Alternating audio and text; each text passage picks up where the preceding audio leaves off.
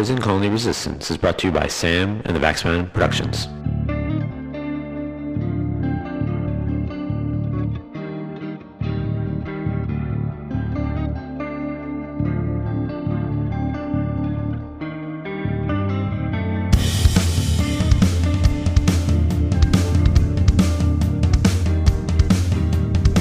Prison Colony Resistance.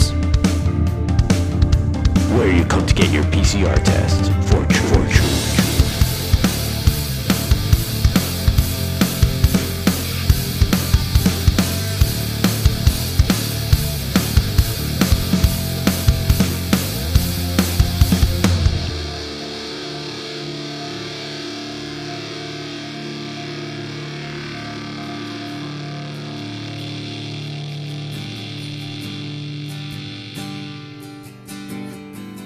Do you think they'll try to break my balls?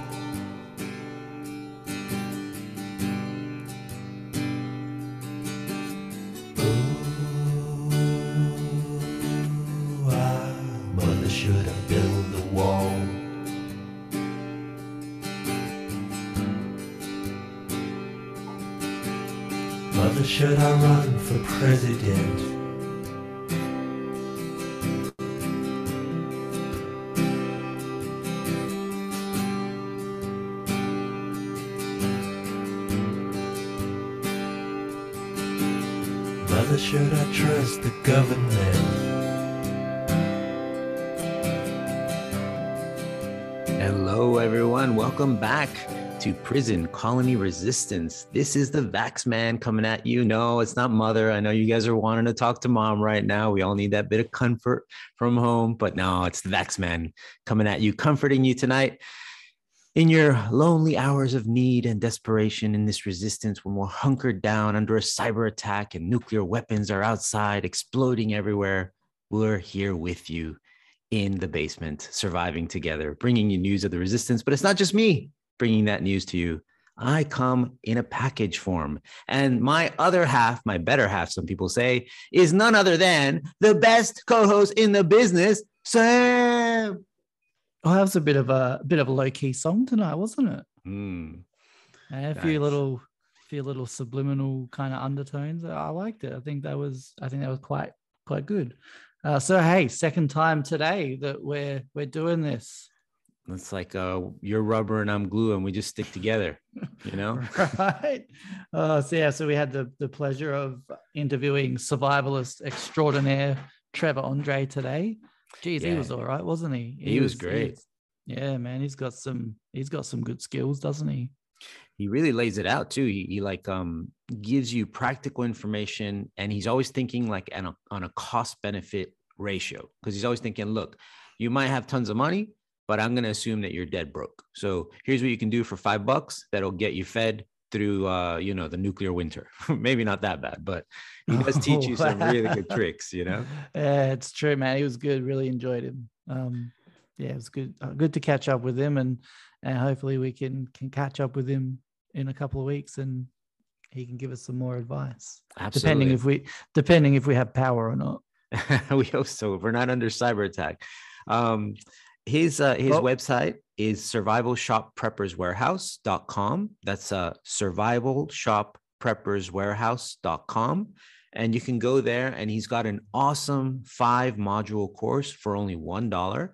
So um, and he give he really lays it out in very practical steps. Like I was very impressed when he was talking about collecting barbecues on the side of the road, getting the hot plate out, getting free bricks from a construction site that maybe maybe not up to to you know scratch, and they're just kind of throwing them out, and you swing by, grab them, and boom, you have yourself an oven, a barbecue. Amazing. man. Very, very. You know, don't worry about Bear Grylls. This this guy's the real deal. For sure. And even tells you how to make a sunlight oven. So here's a little bit of uh, the information that Trevor shared with us. So just so you have a little idea of the kind of information that Trevor has and is willing to share to everyone in the world, five modules, about four hours of information for only one dollar. That's insane. You can't get that kind of deal on the internet. And here's a little snippet of the kind of information that you'll receive.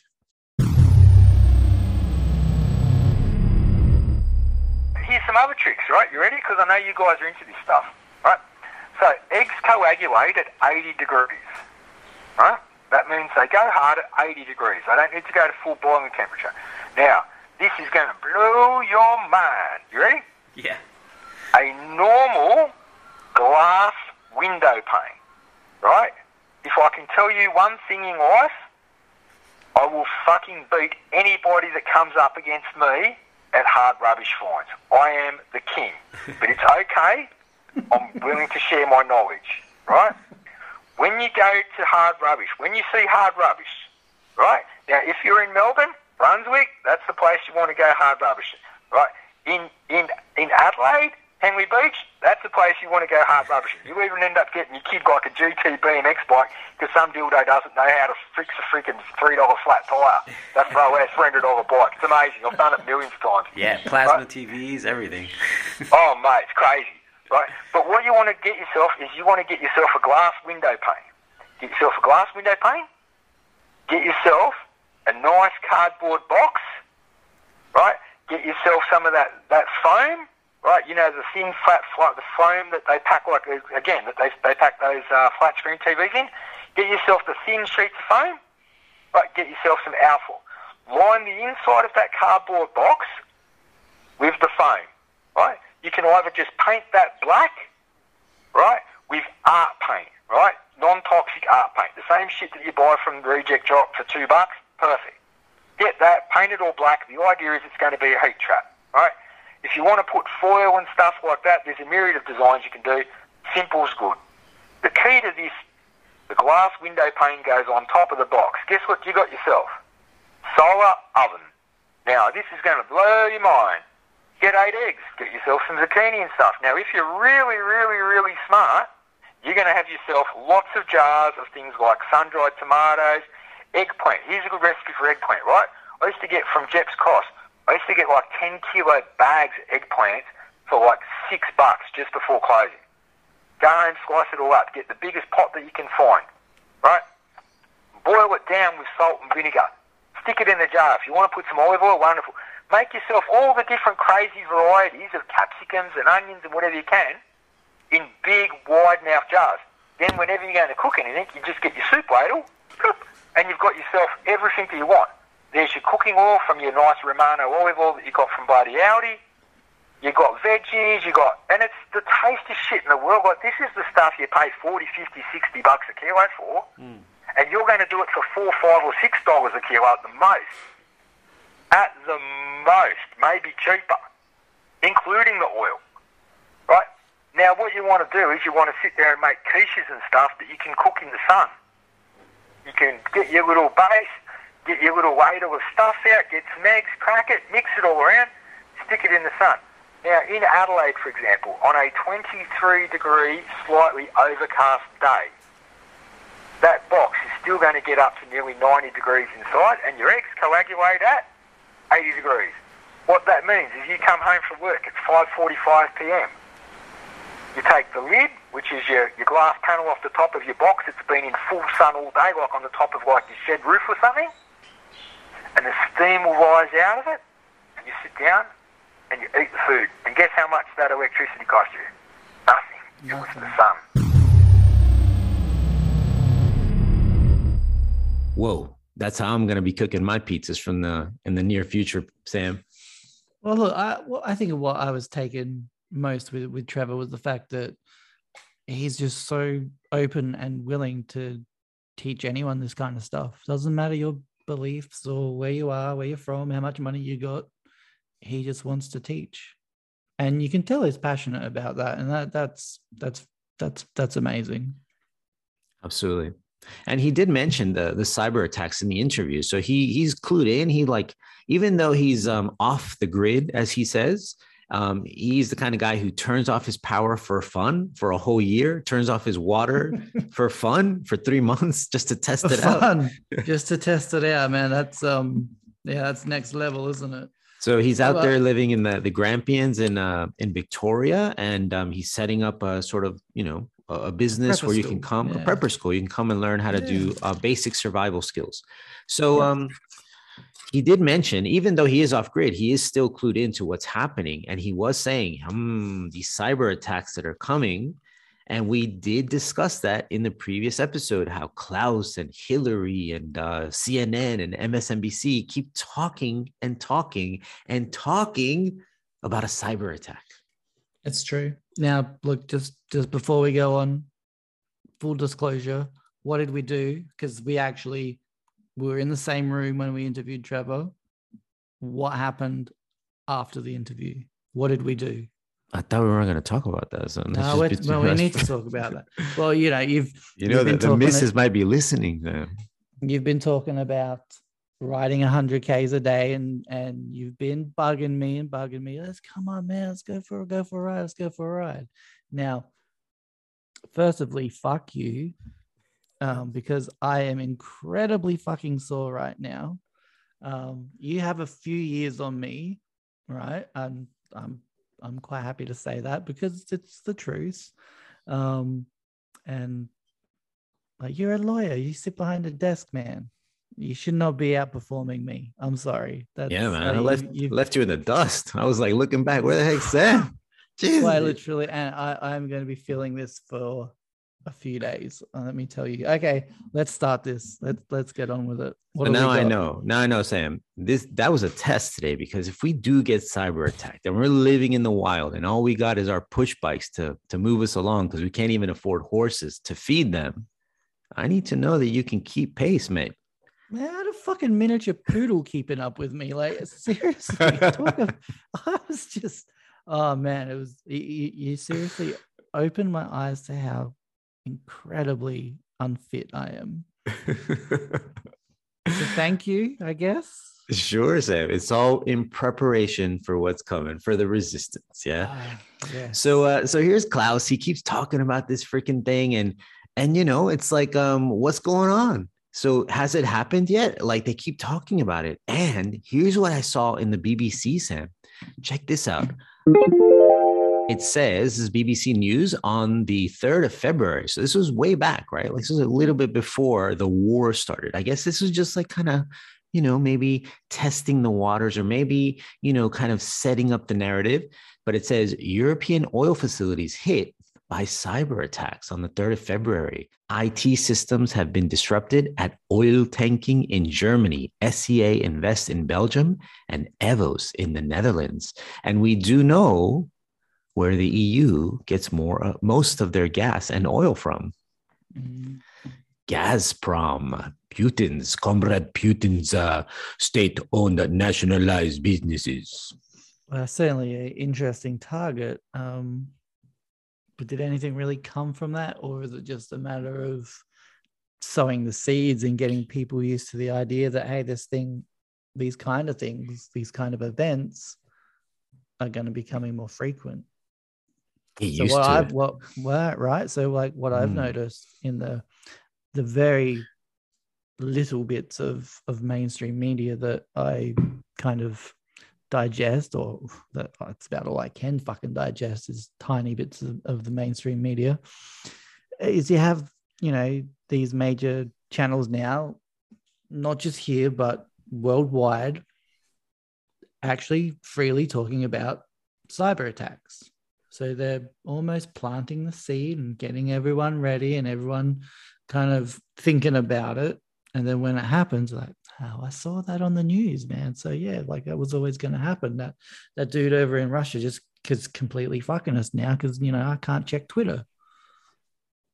Yeah, exactly. This is how I would see it.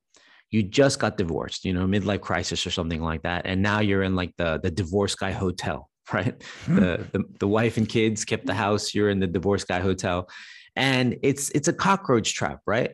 So the first cockroach you see, obviously that's their house, and here you're the one visiting, and you arrive to their house, and the first cockroach that you see, you freak out. Oh my god, it's a, it's a fucking! And you grab the shoe and stomp it to death, ah, or you take it outside or whatever.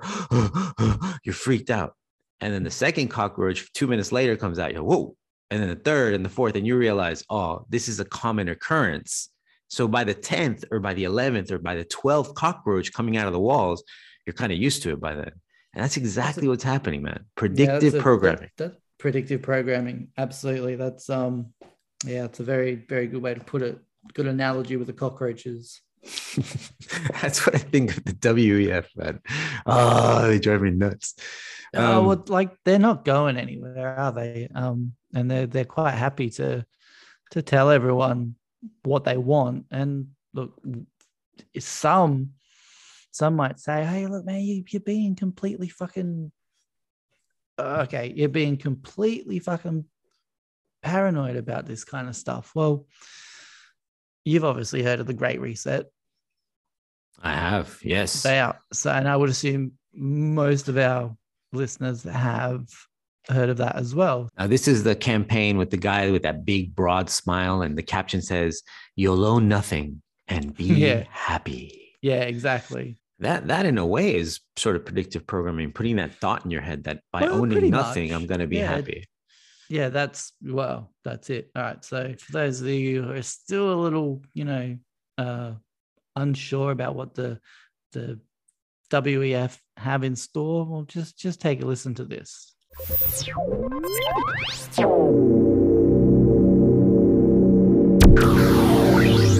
For those who think the Great Reset is not going to control every aspect of your life, let me give you a couple of things. They are now taking the next step to shape global, regional, and industry agendas, end quote, uh, with a new digital ID system. Under the framework, the WEF proposes collecting data from many aspects of people's everyday lives. That's a quote. Through their devices, telecommunication networks, and third party service providers. The WEF suggests that this data collection dragnet would allow a digital ID. Now, listen to this, it's very narrow. It would allow a digital ID to scoop up data on people's online behavior, purchase history, network usage, credit history, biometrics, names, national identity numbers, and medical history. Plus your travel history, social accounts, e government accounts, bank accounts, energy uses, health stats, education, and I love this one, and more. What's left?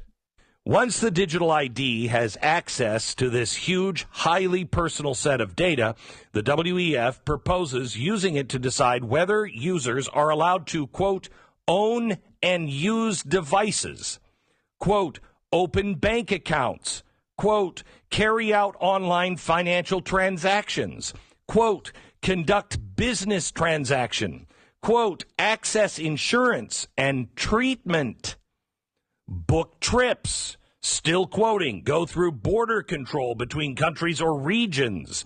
Still quoting, access third party services that rely on social media logins. File taxes, vote, collect benefits, end quote. So, you know that little that passport that they gave you? It was so crazy to think that maybe that COVID passport might grow into something oh, exactly like this.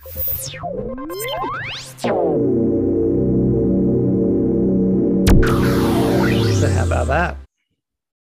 Basically, what we thought from the start, because we were, I guess, uh, fortunate enough to be in the orbit of this information, and we've been telling people, "Nah, man, look, these this shit's gonna end up like this, this, and this."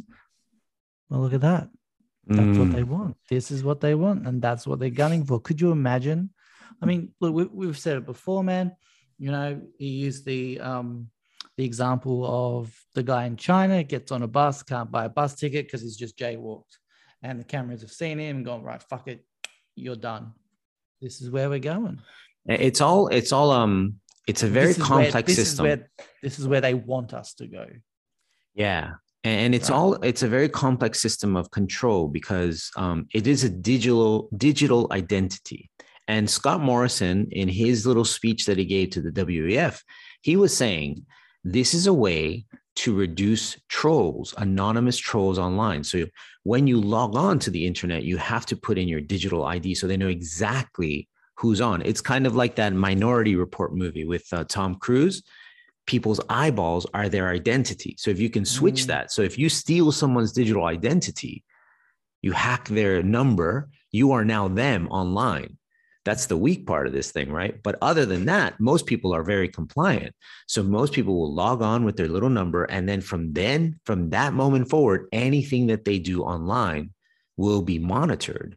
And it has to be monitored by a very complex set of algorithms that are controlling what they can see, what they can't see, the same algorithms that are establishing any any mention of COVID or any mention of ivermectin or any mention of the the the great reset is then censored across their platforms. And all of that is done with algorithms with artificial intelligence these programs that are learning the more and more that they do the more they they practice the more that they learn. They also have cameras that they run that the artificial intelligence and it's learned to recognize faces it's learned to recognize walks the way you move, the way your hips move, the way your head bobs up and down when you walk, your facial structure, and they can link it to any number of photographs that you have throughout the government database. So, and the government has all this other information on you in terms of like what medicines you need subsidized and what criminal record do you have and how many uh, defaults have you had and all of that information is kept by them, and the ATO has direct access to all of your bank accounts. So you're done, baby. You're done. There is no hiding. They got you under their thumb. I mean, it's it's it's pretty nice of them to actually tell us what direction they're going.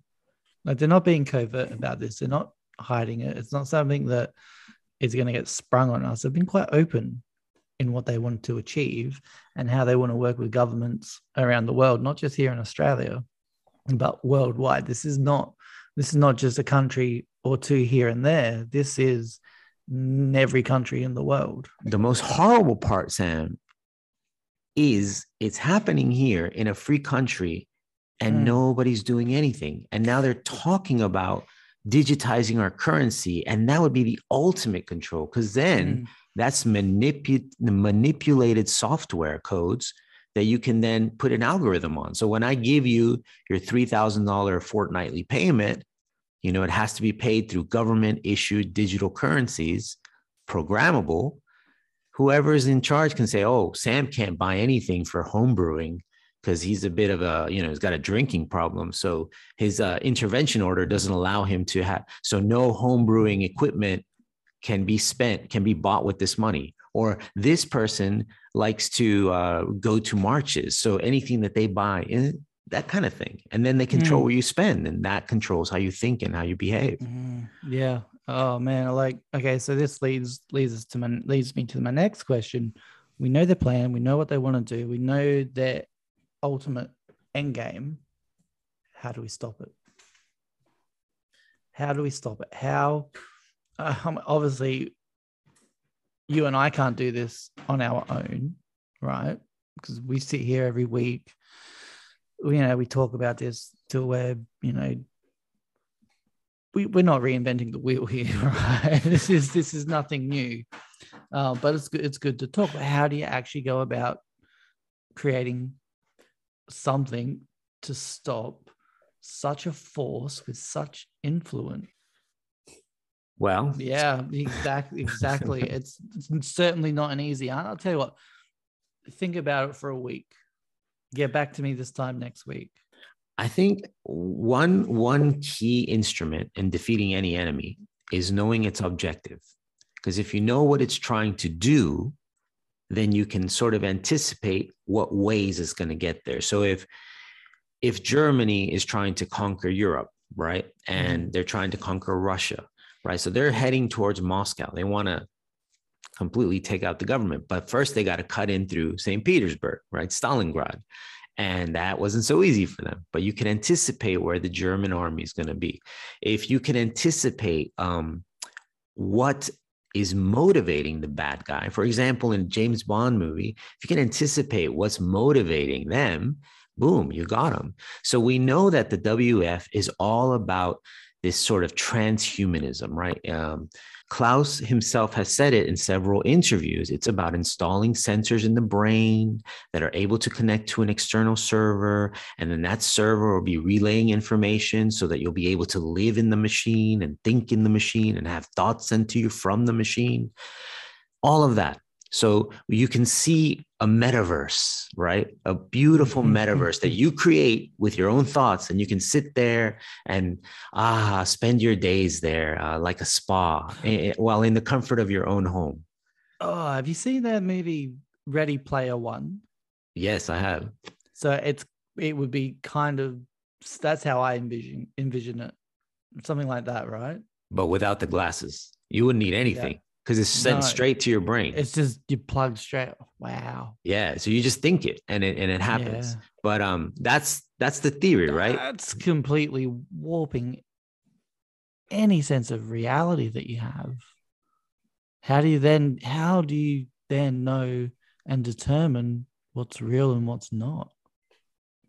And supposedly, from the researchers at Harvard and Oxford and um, all of these big institutions, MIT, Stanford, all of them, and other other unis, right? Um, they've all been researching all this uh, this kind of information and figuring Oh, out look. how neurons move and how electrical currents are transmitted and how all that works, how we perceive stuff in our brain, right? Okay, so fair enough.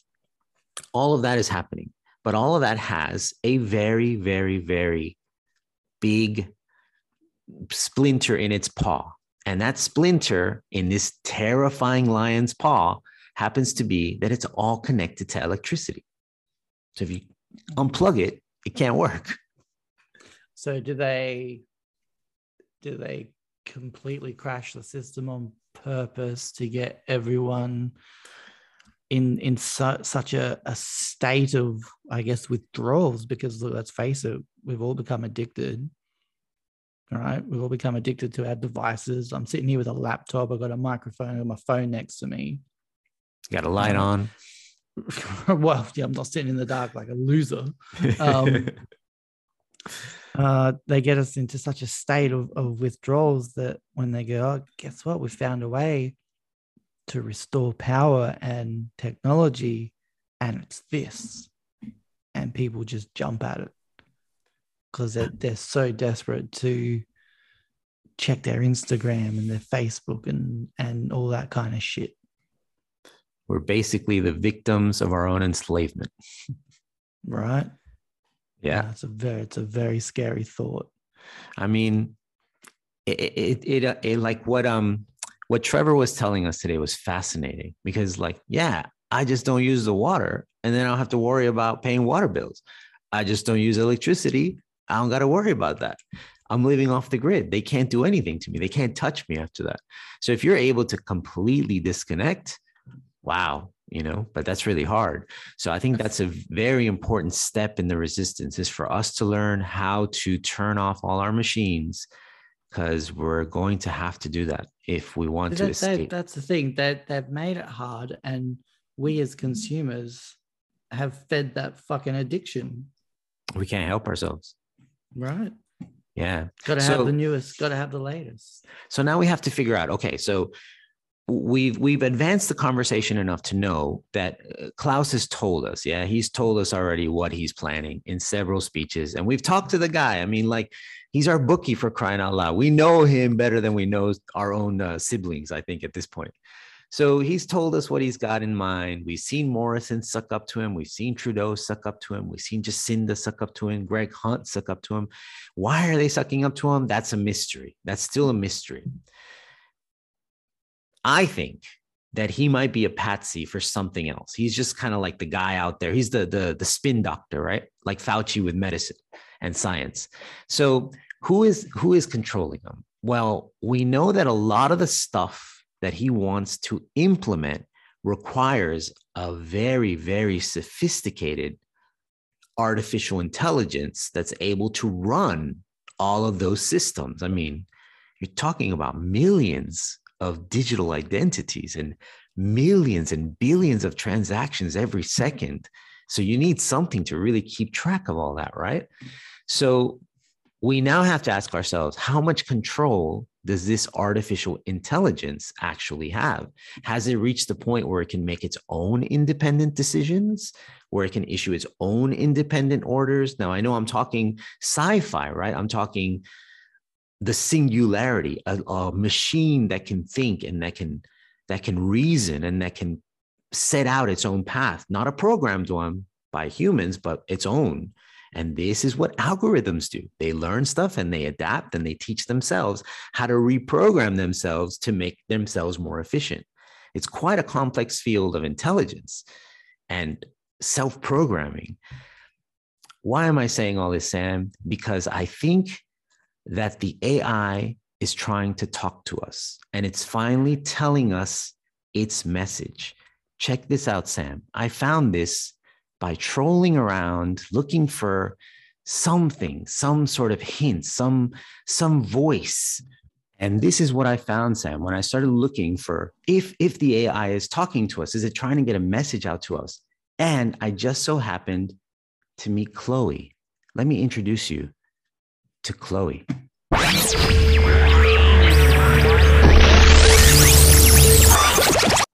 For starters, what should I call you? I'm Chloe. And you, what's your name? Oh, uh, John. My name is John. Delighted to meet you, John. Could you tell us a little about yourself and what you can do, Chloe? Of course. I'm the first personal assistant built by CyberLife. I take care of most everyday tasks like cooking, housework, or managing your appointments, for example. Hmm. And I understand you're the first android to have passed the Turing test. Could you tell us a little more about that?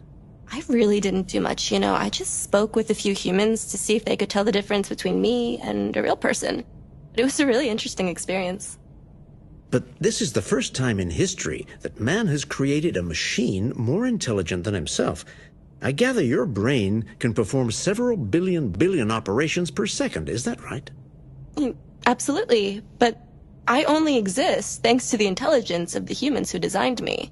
And, you know, they have something I could never have. Really? And what's that? A soul.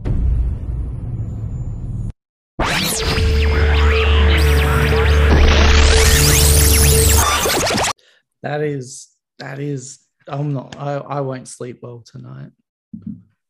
And but this goes this goes back to what I was saying last week, doesn't it? it it's this whole envelope of shit that we find ourselves in at the moment does it is it is it literally boiling down to good versus evil i know like she had the creepy music after like with you know your soul boom boom boom Yeah. but That was probably added when they posted it. right but still oh man that, that does it does creep me out a little bit Here is you you can perform billions upon billions of calculations a second. Yeah, sure.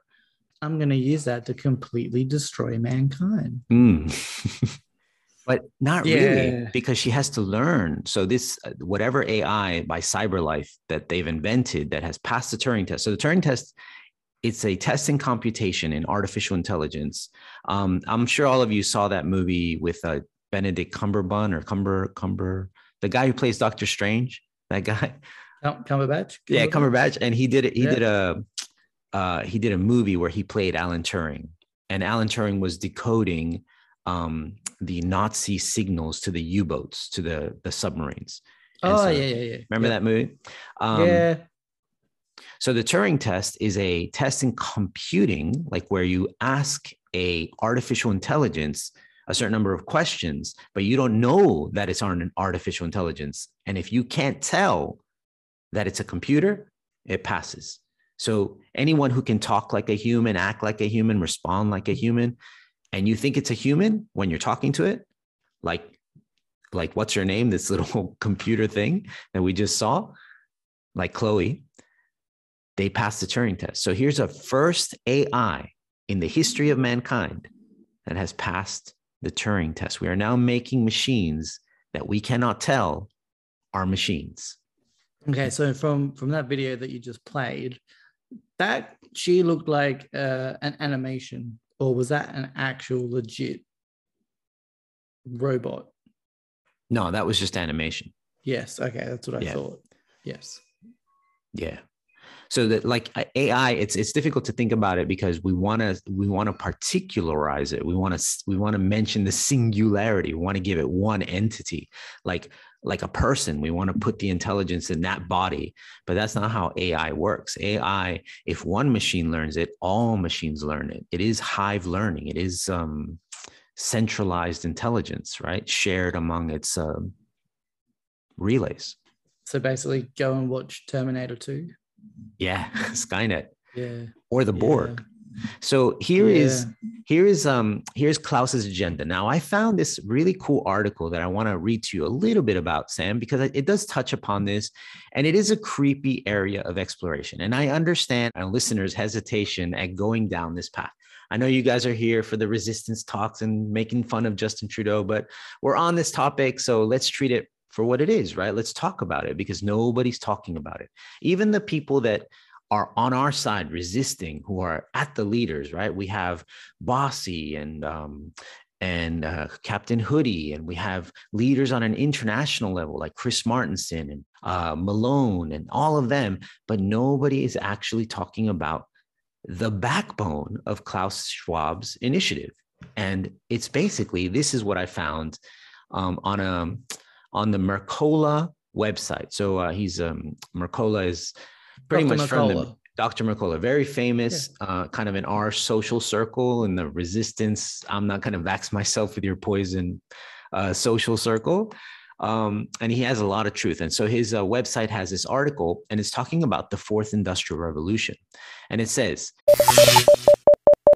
People aren't merely confused about what digital identity actually entails. Most also don't understand the intended scope of the fourth industrial revolution, another concept invented by Schwab and promoted through the World Economic Forum. The fourth industrial revolution is really just another name for transhumanism. I suppose they decided it would be better to fool people with that term than to call it what it actually is. Schwab and his technocratic allies dream of turning mankind into cyborgs with limited or no capacity to free will. My guess is that for most, that sounds like what nightmares are made of the inability to comprehend or accept just how twisted and power hungry these individuals are is a psychological hurdle we need to overcome. Schwab himself has stated that the fourth industrial revolution will lead to a fusion of our physical, our digital, and our biological identities.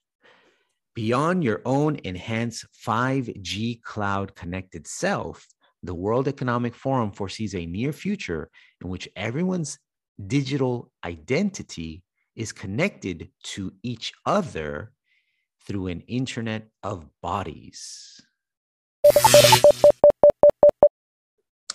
An internet of bodies. Yeah. Everyone completely, completely connected, right?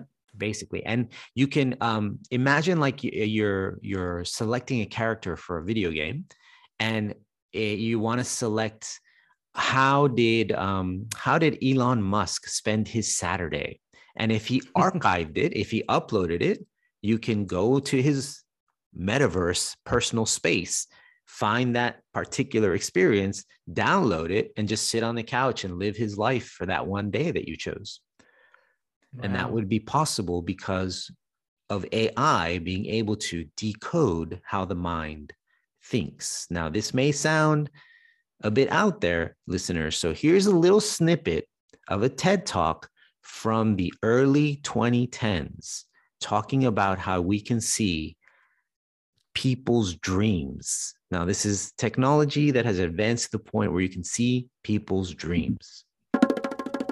Professor Marvin Chun, cognitive neuroscientist at Yale University, giving a TED Talk on 20 March 2015.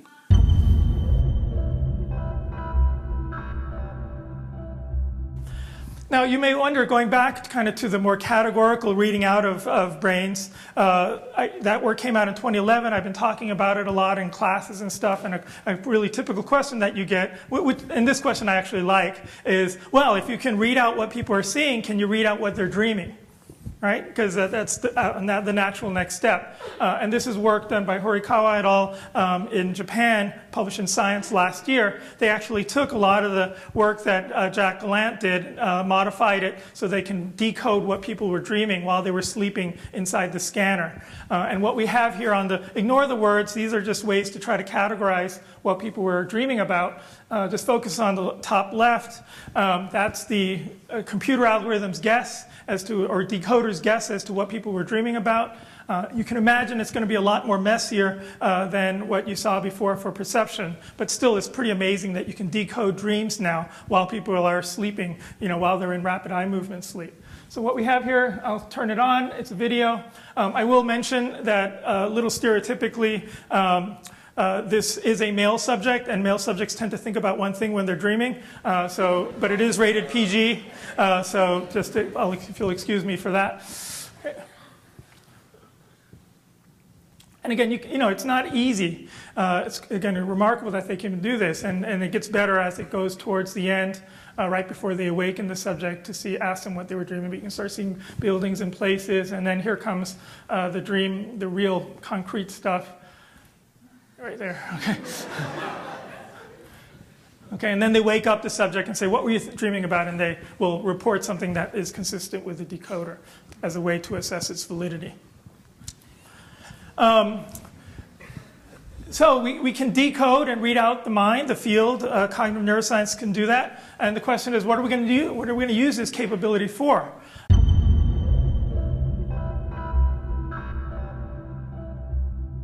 Pretty creepy huh? So that is that is actual artificial intelligence decoding how neurons operate and decoding what they are seeing and what they're showing to the mind or what the mind is decoding of that activity and they manage to make it into picture quality images. Oh fuck me. It's it's the fucking thought police isn't it? Seriously they're like there is there is nothing sacred anymore that this is this is oh, guess what? You had you had a dream about your neighbor's wife. She just got a new boob job. You fucking had a dream you were motorboating them and guess what? Now we've seen your dreams. You've deemed to be a deviant so we're going to knock your credit score down so you can't feed your family which then goes on well, you need to go and tell your wife why you have no credit this month. It's not too that's fucking hell yeah. Wow. That's that's actually the thought police, isn't it? Mm. Pretty wild, huh? Wow. And it's all it's all administered by something that is smarter than ourselves that can even trick us. And mm. it's telling us, it's literally telling us, you have something that I want. You have a soul. So one would need a mechanism um, to get inside one's body to actually control thoughts and whatnot. How would one go about that? How would one go about that? Hmm. Hmm. hmm. Interesting. Ponder, ponder. Wow. Um, so one very interesting thing about all this, I'm like, look, I don't want to throw accusations out there. What I don't want our listeners saying, oh, these guys are talking about the blah, blah, blah. We're laying it out step by step. We've shown you what Klaus has said. We've shown you what Scotty regurgitated to Klaus, what he wants to hear. We just played you that clip from researchers at Harvard, Harvard University, studying mind mapping, mapping the, the human brain. Um, here is another little clip of another researcher who's not as on board. She still has reservations about continuing her privacy, but listen to what she says about where this technology is at. Professor Nita Farahany from the Duke University School of Law in a TED Talk on December 2018.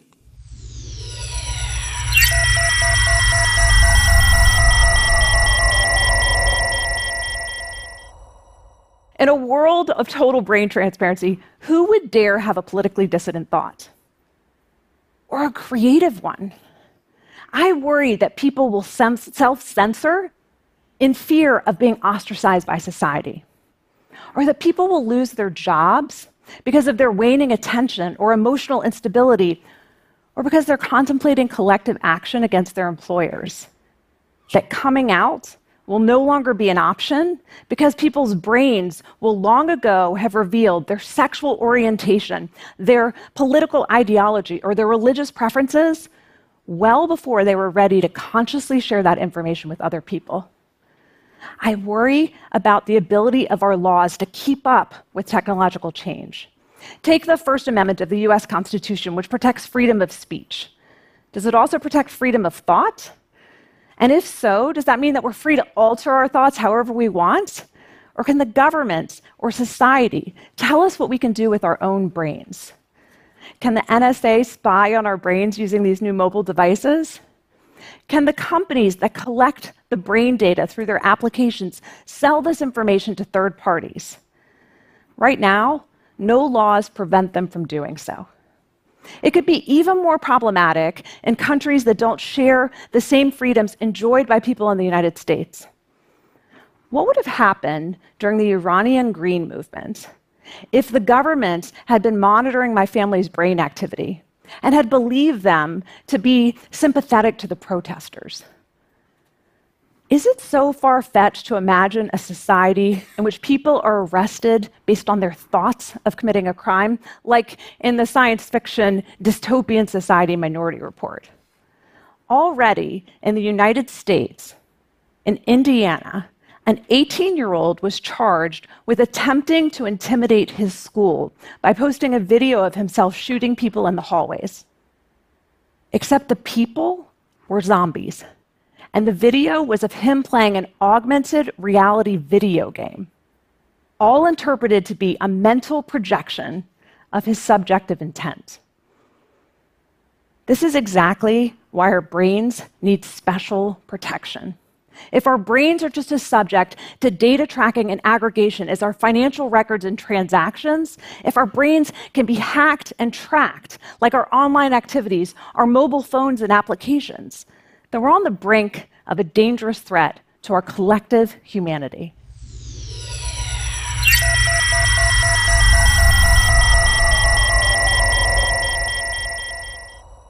And that was kind of late 2010, Sam. So that was still about five or six years ago. So imagine how fast the research has evolved you know when when we start these these these weekly shows i, I never know where where we're going to end up because we look the, you and i bring a lot of different stuff and we need to kind of condense it down.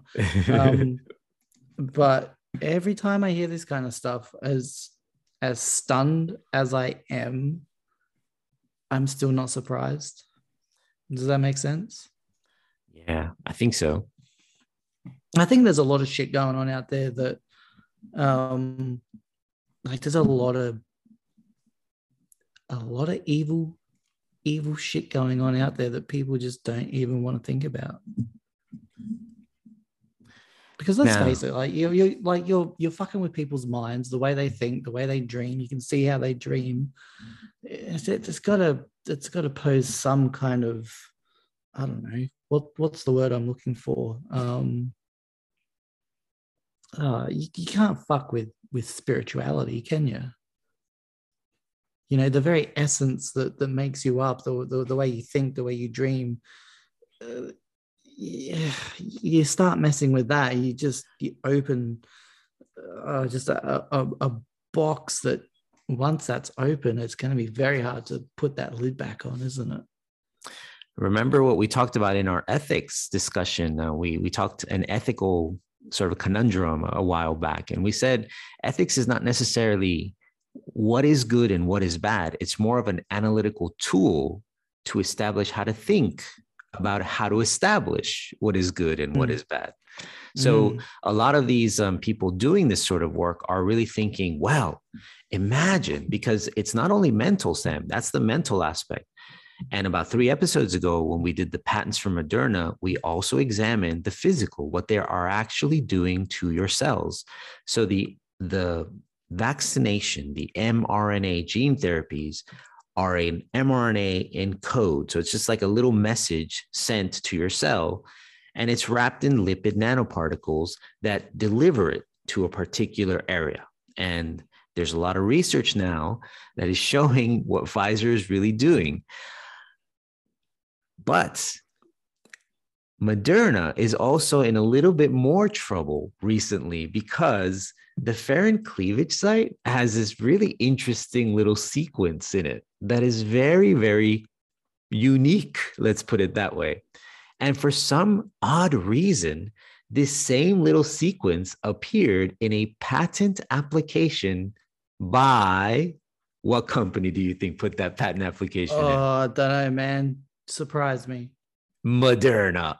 No, Yes. a company that's caught out. A, a a company that's never made a vaccine up until this point has patented it long before the the pandemic started. Wow, they, these guys are just they're kicking goals, aren't they? About four years before Sam, here they are Four patenting years. this sequence, right? And then this this virus comes out, and one of their dudes, uh, one of their key stakeholders, Anthony Fauci, furious Fauci, then says, "Oh, hey, what you guys talking about me again? Hey, I told you guys don't talk about that evening that I called Daszak over." But Mr. Fauci, we just want to know what happened that particular evening when all of a sudden there's this virus kind of coming out. And it turns out it may have come from a lab funded by the dub from the NIAID. Isn't that the agency that you run, Mr. Fauci? Hey, I told you I don't want to talk about that. That email is classified. Everything's blacked out. I gave 500 pages of emails to the government, and they're all blacked out for the most part because it's really confidential. It's my privacy. I need privacy here. Sam, you know what I'm saying? You vaccinate yourself yet, Sam? We keep having these conversations every week, but uh, the, the answer is the same. Sam, your medical history, that's not confidential. I need to know. I got to keep you safe, Sam. I got to clean up the Uh, COVID. It's okay. I, I, I'm I'm I'm feeling pretty safe. Now, Sam, I got my buddies. They're in trouble. This guy from Moderna, he's still blabbing over here. Listen to this guy.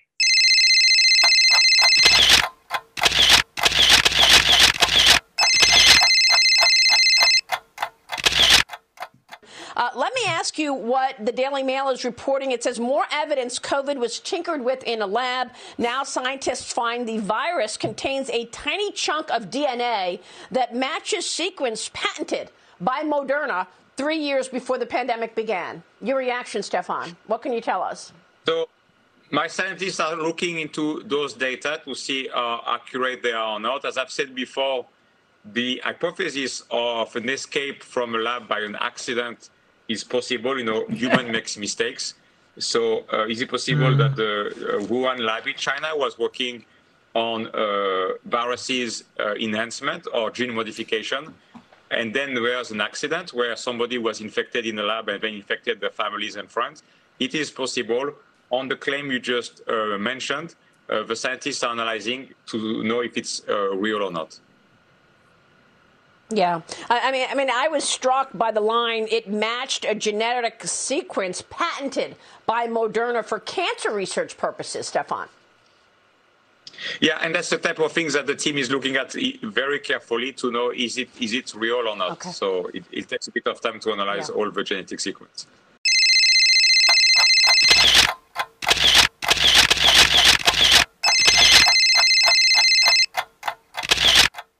No, I'm talking about Sam. Look at these punk ass bitches here on my team. This guy Stefan, they bring him on out of nowhere. This derper dude, never run a company in his life. He's never put out a vaccine. They want me to work with this dude. He's a rat. Did you hear him, Sam? He's a freaking rat. He definitely needs um, some education in how to handle himself in the media. I would have thought. You want to clean up COVID City, Sam. You can't be blabbing your mouth. You got to keep your mouth shut. This Oh, vaccination business is not for blabbermouths. You know what I'm saying, Sam? That's why I vaccinate for silence. Well, you certainly get a lot of silence from that, don't you? How many people dead in America purely because pu- what? What? They chose to take it, Sam. I didn't make them take it. They said I want to do it. They lined up. They put their little arms in my uh, my the way of my. You know what I I look at it like this, Sam. If my syringe is moving in a direction and you put your arm in that direction and you get jabbed, that's on you, Sam. That yeah, I've I've I've, I've heard that before. That's that's very, and once again, no liability. This is Sam, it's nice talking to you, but you ain't vaccinated, so we can't hang for too long. I gotta go Please. keep cleaning up this uh, streets of COVID City, Sam. I'll talk to you later. Please leave, please. Furious Fauci. Furious Fauci.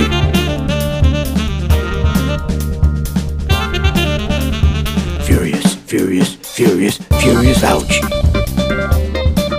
Join Furious Fauci as he cleans up the mean streets of COVID City. Special guest star this week, the Witness Protection Program.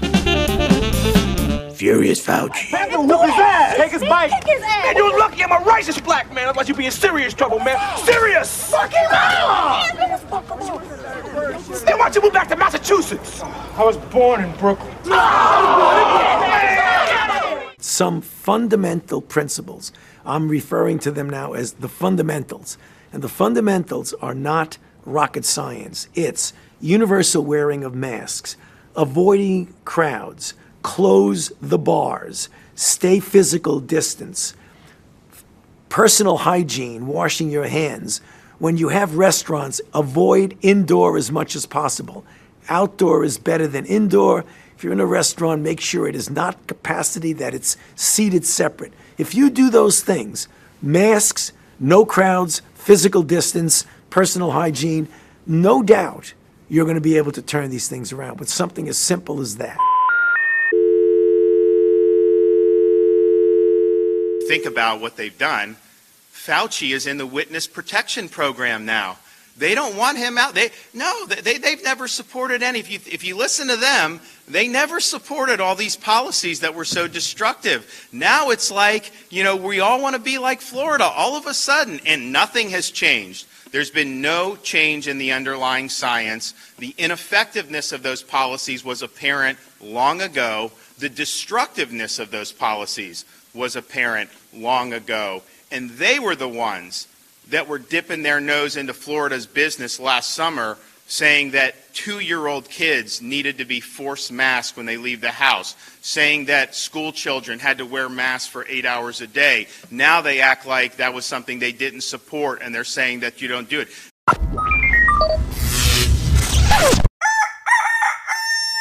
Well, someone's got to be responsible. Who who who heads who heads NIH? Well, you know, ultimately the buck stops with Dr. Collins, who's the NIH director, And Dr. stops- Fauci, he makes decisions on this? Dr. Fauci on NIAID. They are the directors. Um, ultimately, they are the responsible individuals. So in the end, the people responsible for this, who are supposed to decide if if, if a grant proposal is going to go in front of the P3 framework board process or not, is ultimately Dr. Collins and Dr. Fauci. Is that right? They run the institutes. They run the NIH. The buck stops there. Well, my understanding is the guy who heads the, the, the, the chair of this of this board, this P3 uh, framework board, is Dr. Hassell, and he's even he's even said in a, in a public forum, he volunteered this information that he's the chair, and he said it's been very limited, the work that they've done. Very few proposals come in front of them. But but I think maybe the, the big takeaway for us today is the people responsible for making these decisions, Dr. Collins, Dr. Fauci, we invited them, they wouldn't come, and then the guy who chairs the board, Dr. Hassell, we invited him, and he wouldn't come. I think there's I think there's there's uh, something there. I think history will judge me by what I've done, and I've devoted my life to public service and my life to public health. And to the extent that they judge me, they can look at the record of what I've been through and what I've done, dating back from HIV to pandemics, and make up their own mind. That's for them to judge.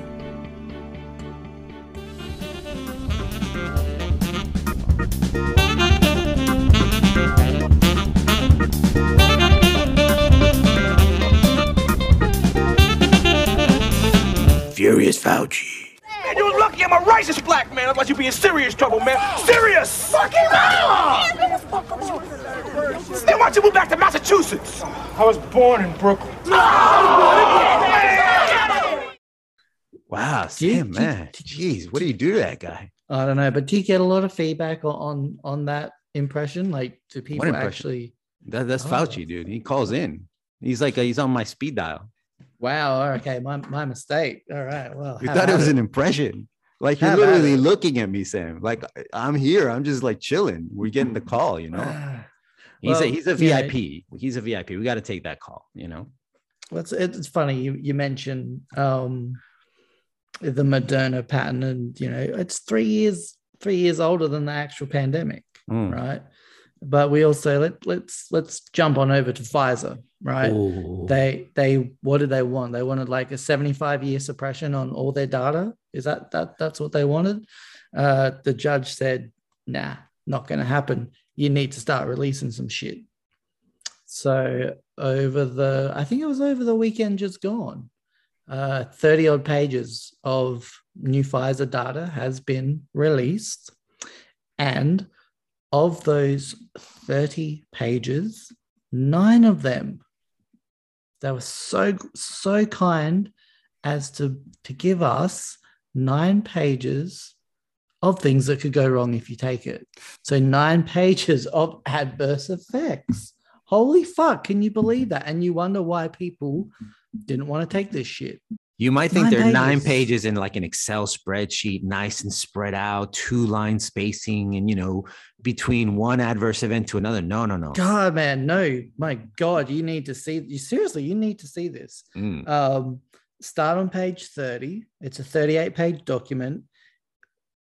I would say a couple of thousand words on, on every page. Yep. Right. And and I'm just let's just have a quick look. Um uh wow, anti-RNA polymerase 3 antibody positive. Whatever the fuck that means. I don't even I don't even want to know what that is, man. That just sounds horrible. Read, read the first Um, one, Sam. The very, very first one.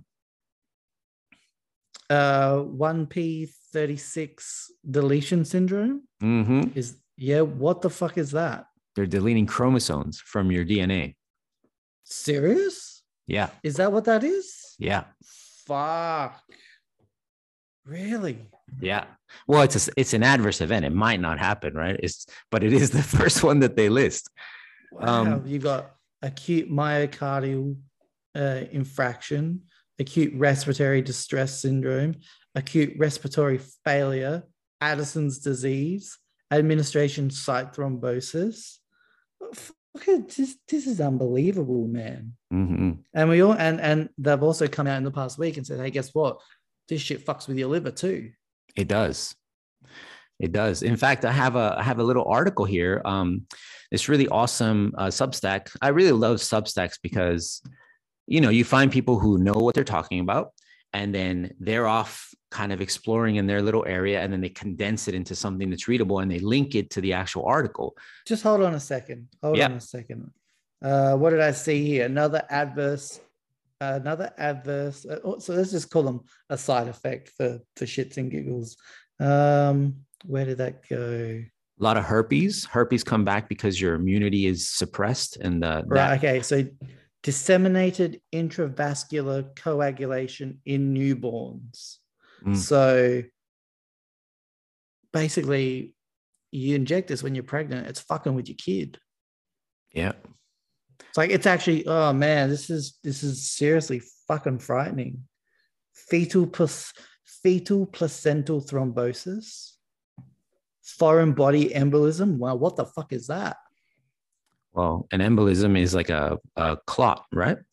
Right. Generalized tonic clonic seizure, genital herpes, genital herpes simplex, genital herpes zoster. Fucking hell, man. Yeah, it's nice bedtime uh bedtime reading. Oh, here's a oh man, holy fucking shit. Hepatic function abnormal. Wow, man, this just this just goes on and on. now, this information, obviously Pfizer had it, right? And they're trying to keep it under wraps. They don't want to release this. They even told the court, please give us a suppression order for at least 75 years. We don't want to tell the people who've injected themselves or their sons and daughters, if they happen to have any, or maybe even their grandchildren. We just don't want anyone in until that genetic line disappears. We don't want this released um, because uh, we just basically up humanity. Anyone who put this in their blood is fucked, literally. But and but here's the thing, like just because they're okay now, any like health events that they have going forward can be a direct cause of what they've put in their body. Absolutely. Absolutely. It but can't will, help. But, but will people see it like that? Hmm. I mean, like we the what we've seen recently, right, Sam, is we've seen people go to the hospital. So here's here's data that came out. Again, this was um this was at the beginning of February, so it's kind of continued in this direction.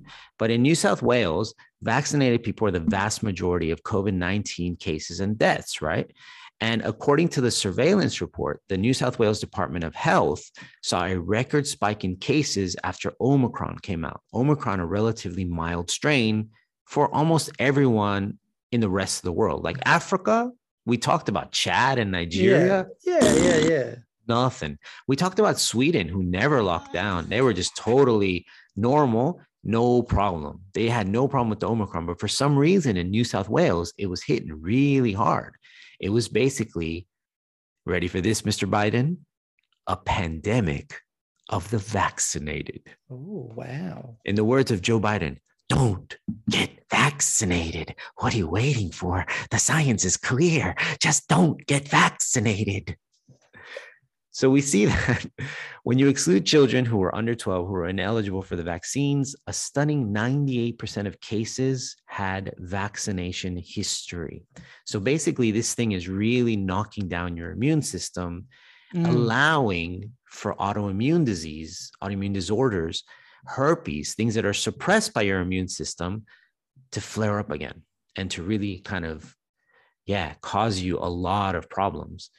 Here's a here's another a little bit of other information, Sam. This is from from that um, Substack I was telling you about. It's called Unacceptable Jessica, and so I'm going to read a little bit, Sam, because I really kind of want you to understand that what is happening, even though it's not discussed by the mainstream media, and even though the science, Mr. Fauci doesn't mention it in his confrontations with Dr. Rand and uh, Dr. John, or Senator Rand and Senator Johnson, it's out there. There's scientists who are are indeed studying this, and they have integrity, and they're putting out these these articles. So here's a little summary from Unacceptable Jessica on an article entitled, "Get ready for this, Sam."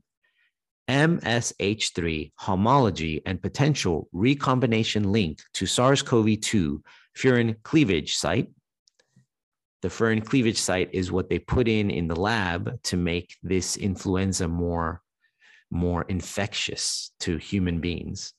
Mhm. And the other article that she's talking about is intracellular reverse transcription of Pfizer BioNTech COVID 19 mRNA vaccine BNT 162b2 in vitro in human liver cell lines. This is a study that showed that this can indeed, this injection can indeed alter your genetic code. Now, what is the MSH3? Well, this is a gene that encodes a protein that is responsible for maintaining the stability of our genomes and suppressing tumor, tumor formation. This protein is DNA mismatch repair uh, protein, which means that it recognizes and repairs bad base nucleotide insertions, deletions, and misincorporations that come about inherently as part of the DNA recombination and replication, as well as repair. So, this is a protein that's really important for fixing mistakes right when you're recombining dna or or repairing bad dna and you're getting in there and popping off this c and putting in a new c this is really important so what they found was that the presence of a 19 nucleotide long sequence that in fact contains a sequence that encodes the furin cleavage site of the SARS-CoV and CoV-2 spike protein. In other fact, this 19 MER has 100% sequence identity with patented sequence from as early as 2015. So here they are, a protein that is supposed to fix your chromosomes, your DNA when it's repairing itself, deleting, and all of this is for cancer. So when you have bad cells, tumor, right? Tumorous cells, Mhm. you go in there and mess with that shit, get rid of it. But here, they are using that same technology in order to put it into this vaccine, into this little furin cleavage site that makes it that much more infectious. Hmm. That was 2015, seven years ago, Sam. Seven years ago. So basically, this company is a DARPA entity. DARPA was the the invest was the scientific uh, base for discovering how mRNA vaccines work. This technology of lipid nanoparticles, all of that comes from the Defense Advanced Research Project Agency, which then monetized the fact that they can patent this stuff and make money off it through a company they set up called Moderna, which they co-run with Fauci, even though he's not a not listed anywhere. Hey, you guys talking about me again? Get out of here, Fauci. So yeah, so that's how Hmm. deep this well goes if you keep digging. Now the crazy part, Sam, the crazy part is that Moderna knows this. The government set up Moderna because the government is DARPA. They all Mhm. know this. They Mhm. hire these spokespeople like Fauci and my personal favorite. Like, are you guys like totally talking about me again? Because like I'm not even like supposed to be like talking to you because like Fauci got really mad at me when I gave this like one interview when I said that like as the leader of the CDC, I just like hope that stuff works. And that science stuff is like just hard, you know. Like I didn't study math when I was in school. Did you study math, Sam? Not me. So like Fauci's like really mad about me, like doing this stupid interview. Like, check it out. All right.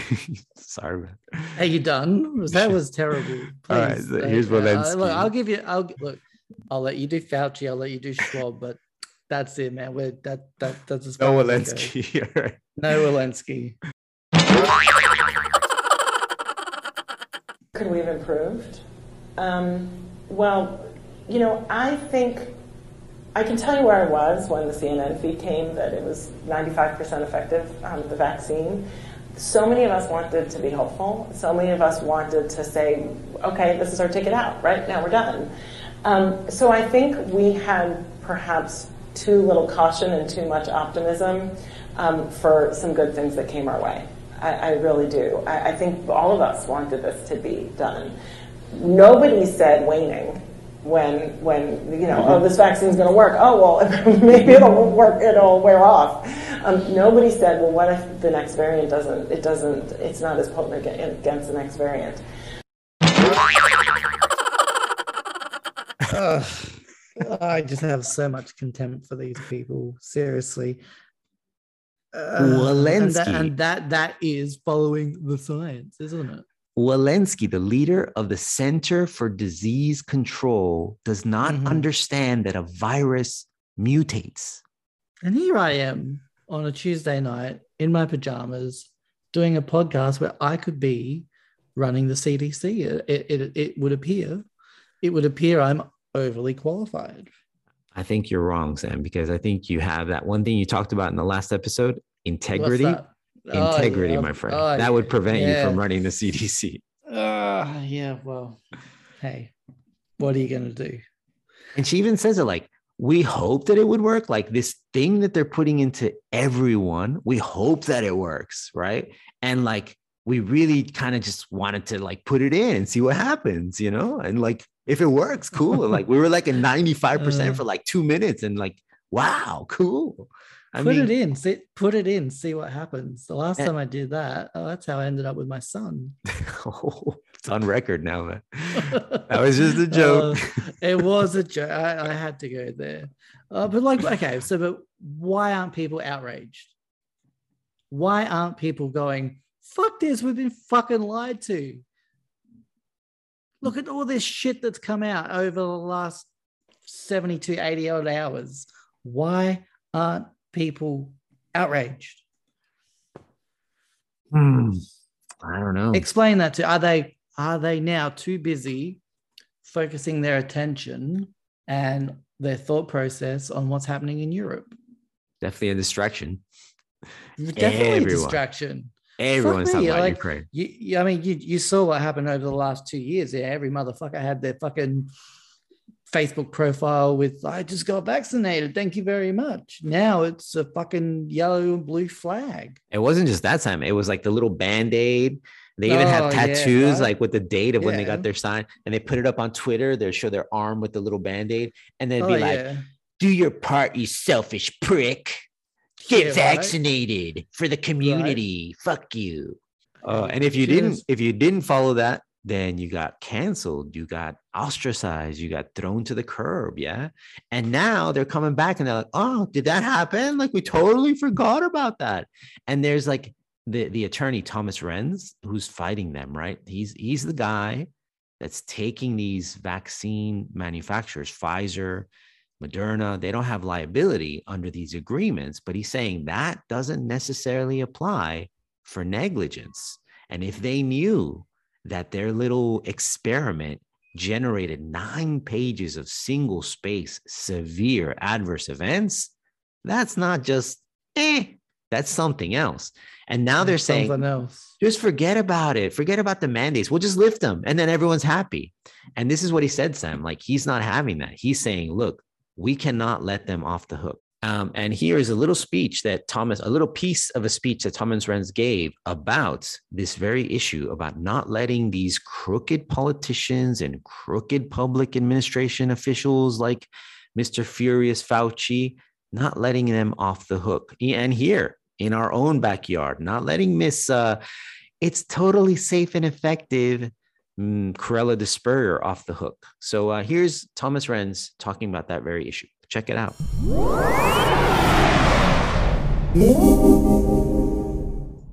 I got intel. The goal in Washington is to sweep this under the rug and just say, okay, COVID's over. Mm-hmm.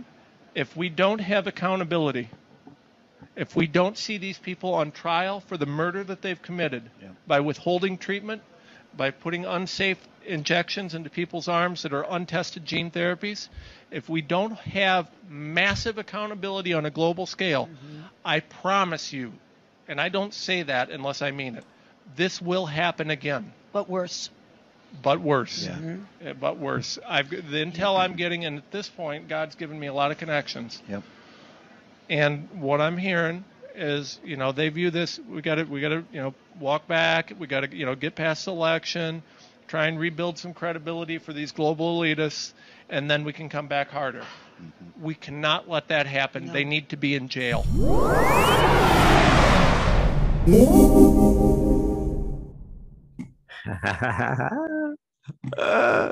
so there it is. Thomas Renz, he's saying if you let them get away with this, the next time it's going to be much worse. And we do know that the way that the AI learns is by as many examples as it can get. Like as many times as you uh, type a message, it starts to learn how you use language and it starts to put up these little words as suggestions to show you or to make typing a text easier for you. So if we let them get away with this, we need to pursue them on a global scale Predict- because it- predictive predictive text. yeah, predictive text, exactly. Wow. Okay. That's AI as well. That's AI by the Android, uh, Google. You can hire AI. It's not a big thing. You can go like, uh, like if you need accounting software and you need to like trace your big clients that are funding, blah blah blah. You can go and download an AI for like a hundred bucks and put it into your like little web page. It's not a big deal, you know. But yeah, it's not a big deal, but look where it's going to lead. Yeah. Exactly. Exactly. And so here's Thomas Renz saying if you let them get away with it, it's going to be worse. So now they're freaking out. We also have them saying what they're trying to do now and what Washington has said, obviously, in conjunction with the WEF. I'm sure Biden and, and Klaus are sitting together in a room somewhere. Hey, uh, Joey boy, uh, what are we going to do about these mandates? Uh, they are getting us into trouble now. Oranges, vaccinations, taxes, shoes, hair on legs. What are you talking about, Joey? Huh? What? Who are you? You know what? I'll just let me, uh, let me just go ahead and do this by myself, Joey boy.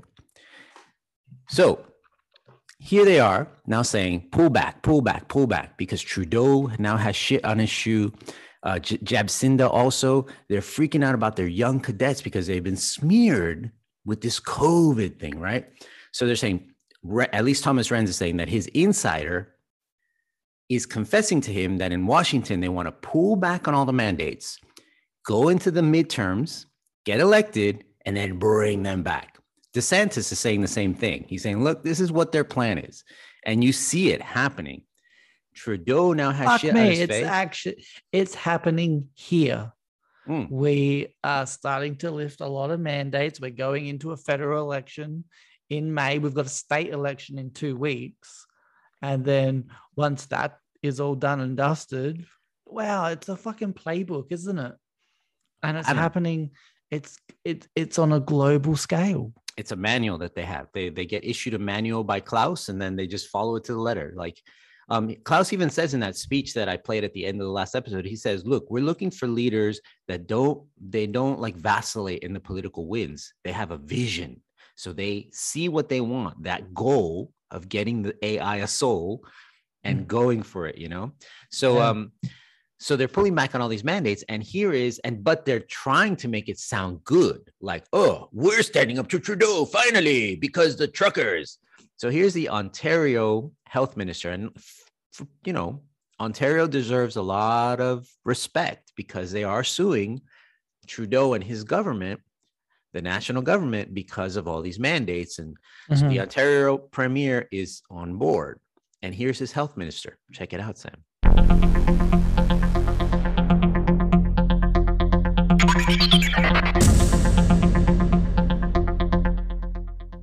February 28th, proof of vaccination will no longer be required anywhere it is currently required, such as restaurants, gyms, entertainment centers, and churches. Other measures, including masking and physical distancing, must continue to be followed. Then, as of Monday, March 14th at 12:01 a.m., the mandatory order will end. At that time, all mandated public health measures will end. Masks will no longer be required in public spaces, indoors or outside. Capacity limits will be eliminated and physical, physical distancing requirements will end. Isolation requirements for COVID will end.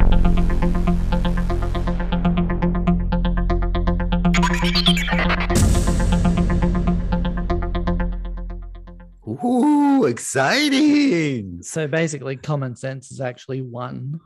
Yeah, keeping their butt in that leather chair in politics. That's what won. So, so they want to they want to sweep it under the rug. They don't want anyone to know. They're you obviously have a better grasp of U.S. politics than than I do. So the midterms is uh, something Like that a- happens like a state election. Yeah, basically, like uh, the Senate goes up, you know, they're up for grabs every three Okay. years, and then every two years you get the House. Yeah, so they're so- coming up to the House of Representatives, and that's controlled by the Democrats Right. now. So So we we give you a little bit of freedom back. We elevate that, you know, the the peaks and the troughs. So we're up at a peak. So we kind of forget about all the bullshit that that we've been through right before an election because you've given this little little nugget of of goodness little dose of then- serotonin. Ah, I feel so good. And and then once once the elections across the board are done, that's when they find another excuse to drop you back into a trough. yeah, and Yeah. inject you with more because they need you Right. more juiced up. So what what better um what better way to distract the people with COVID than No, you're saying they're sending strippers to everyone's house? What? I'm saying I'm saying that a good way to distract people is with this.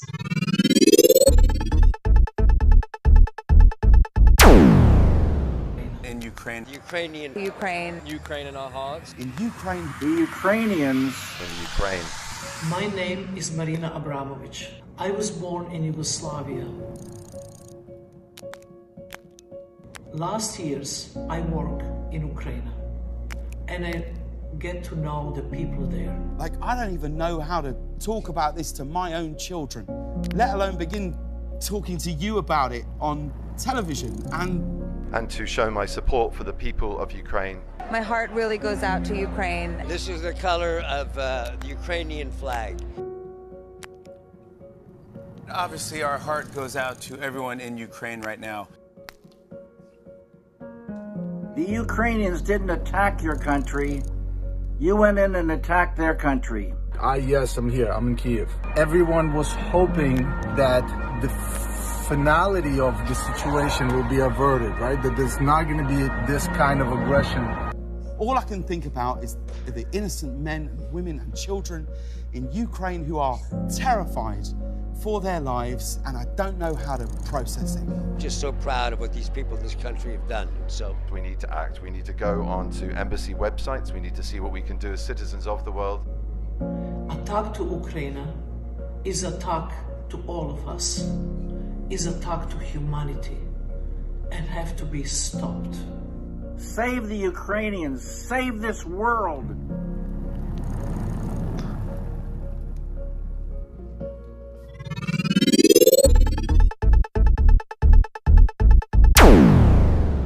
So there you go. Hashtag stand with Ukraine. It's become the new virtue signaling fucking post that we're standing on. This is the distraction, I, I, I assume. Um, look, I don't know what to make of this. I don't know where to go. But look, the the woman that that you heard in that in that video, the the the main main woman, she's she's known as a uh uh what's her fucking name maria uh something or other you know? Abra- Abramovich? I'm- like right she's a she's a she's a spirit cooker right she she quite often poses with satanic symbolism and blood and all sorts of shit but she calls it art right yeah i know right I've seen one of her. Uh, it's like somebody's in a kind of like in a coffin, and there's blood to the Yeah. very brim, and they look Yeah. like they're they're gonna feast Yeah. on them. That's the and look, and she's she's photographed next to Roth a, a Rothschild, and behind them is a portrait of the devil. Hmm. Now make it that make it that what you will. Um, I don't want to dive too much into that, but But you mentioned now- Lord Lord Rothschild just recently came out with a editorial saying we need to put our full force behind Ukraine. If we do Right. not, we risk this whole Right. structure. Yeah. See, look, I, I have no doubt that there's a lot of suffering over there. Um, a lot of innocent people are, are probably collateral damage, I guess. Mm. I don't know. My my the jury's still out on what what is really going down. Um, we've I've read credible reports that um, it it it's a proxy war. It it's basically uh, Russia going in and taking out all these USA bioweapon labs. Um, but the media and and the mainstream are not spinning it like this, are they? No, No. not at all. So, no. so Netflix out of Russia, Mm. Visa, Mastercard out of Russia. Fucking hell, you can't even go to a bottle shop down here in Australia and get a bottle of fucking Russian vodka No Stoli. because, right? Because we've stopped selling it. Oh And the, man. only, the only the only people that's going to hurt is the businesses that sell it, especially the smaller businesses. Like, what the fuck, man? Like, when does when does shit like this become a, a righteous fucking platform that that people stand upon? It didn't used to be like this though. I remember like um campaigns in the 90s, you know, stop fur and uh Mhm. you know, all those uh, save the whales, save the dolphins, don't eat tuna, that stuff. But those are like effective campaigns, those PETA campaigns with the naked Mm. celebrity and they were Mm. effective, but they weren't like this. This is on another level. This is every single celebrity just starts talking Yeah. about Ukraine nonstop. They can't Every on a red single one of carpet. Ukraine, Ukraine, Right? Ukraine. It's weird. It's weird. It's fucking strange. It's and we know these are the same celebrities that one year ago were putting on their Twitter and their Instagram, get vaccinated, do your part. right? Yeah. so did they follow along? Did they get Right. vaccinated? so there's a pattern there, isn't there? Mm. Right. It's it it's a it's a playbook. It's a it's a pattern. It's man. Uh, I don't know what to make of it. I really don't. But you do see it. It is a pattern in of course, Western countries. it. You fucking uh, fucking uh, halfwit could see it in the Western countries. uh, right. Yeah. And I think, you know, I think the potentially, right? The fact that these vaccines, these mRNA gene therapies do so much to the body, we're not sure to what extent, you know, has has the AI taken over? Like we don't know. But we do know that all of a sudden, you know, you can kind of turn groupthink on and off however you want to. All you got to do is twist that knob from the U or from the C to the U. Like stop talking about COVID. Yep. Where are you? Oh, talk about. Ukraine. And Boom. our our focus is solely on what's happening in Europe. Mm. And it's all the Western sort of point of view. They don't look at the fact that NATO has breached the Minsk Accords of 1991 and 1989. The USSR fell apart. Gorbachev, Reagan, Mr. Yep. Gorbachev. Well, Gorby, tear down this wall. Remember that? And the sledgehammer, Mhm. and finally Berlin. And um, and so at that point, Russia kind of became Russia, not the USSR. They still got the nukes. And they said, look, you go as far as uniting East and West Germany. Cool. We're good with that. But that's as far west as you go. We got it. And they signed it. It's called the Minsk Accords. They said, we will not go farther west than Germany. And where are they now? Where's NATO? In the Ukraine, Mhm. providing state of the art weaponry to the Ukrainians right on Russia's border. Like you're literally picking a fight and then upset that they fought you. Yeah. I've just done a quick Google search and um, the Minsk Minsk agreements have been fact checked. So what the fuck is that telling you? Are they talking Minsk? Ooh, they're Uh, a terrorist. Yeah, fucking hell. Yeah, I'm telling you, man. Shit. I'm telling you, it's fucking Klaus. You two are talking about me again. eh? I don't like it eh, when uh, people uh, talk about me. I, as leader of WEF, many people say bad things about me, but I have nothing. No, the NATO war is not uh, a WEF. eh, you can't uh, link that to me. I mean, I did say, I did say in my book, the impact of science on society, diet, injections, and injunctions will combine to form a very early age to produce the sort of character and the sort of beliefs that the authorities consider desirable. And any serious criticisms of the powers that will become psychologically impossible. Wow. Yeah. Playing from the same same book. I am not saying that this uh, NATO war in uh, Ukraine and Russia had uh, nothing to do with me, but I did say that I will eliminate 4 billion uh, useless eaters. they uh, shall be eliminated by limited wars, organized epidemics, and fatal acting, uh, rapid acting diseases and starvation. And I did say that the United States will be decimated more rapidly than other continents because they are part of the West. All I want in this world is 1 billion people, 500 billion of which will consist of Chinese and Japanese races. That is what I said. Don't misinterpret my words and blame this uh, me on the uh, the uh, Minsk Accords uh, fact checking. Uh, that's not me, eh? Now, I'm not. I'm not defending Russia. I want to make that clear. This is a war is a horrible thing. Absolutely. But, there's no states have balance. motivations. States There's have no- reasons to do things.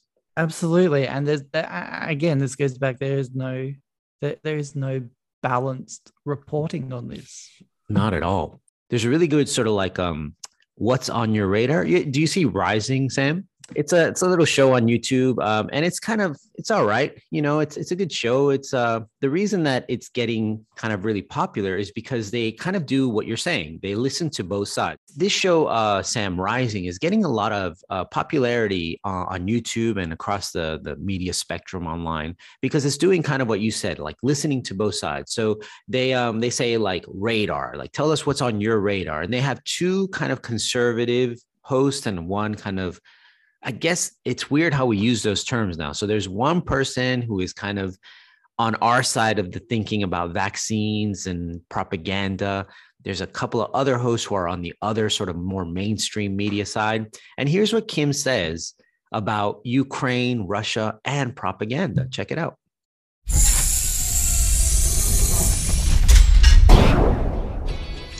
Well, there's no doubt emotions are running very high in the war between Russia and Ukraine. People are upset, in shock, and disbelief.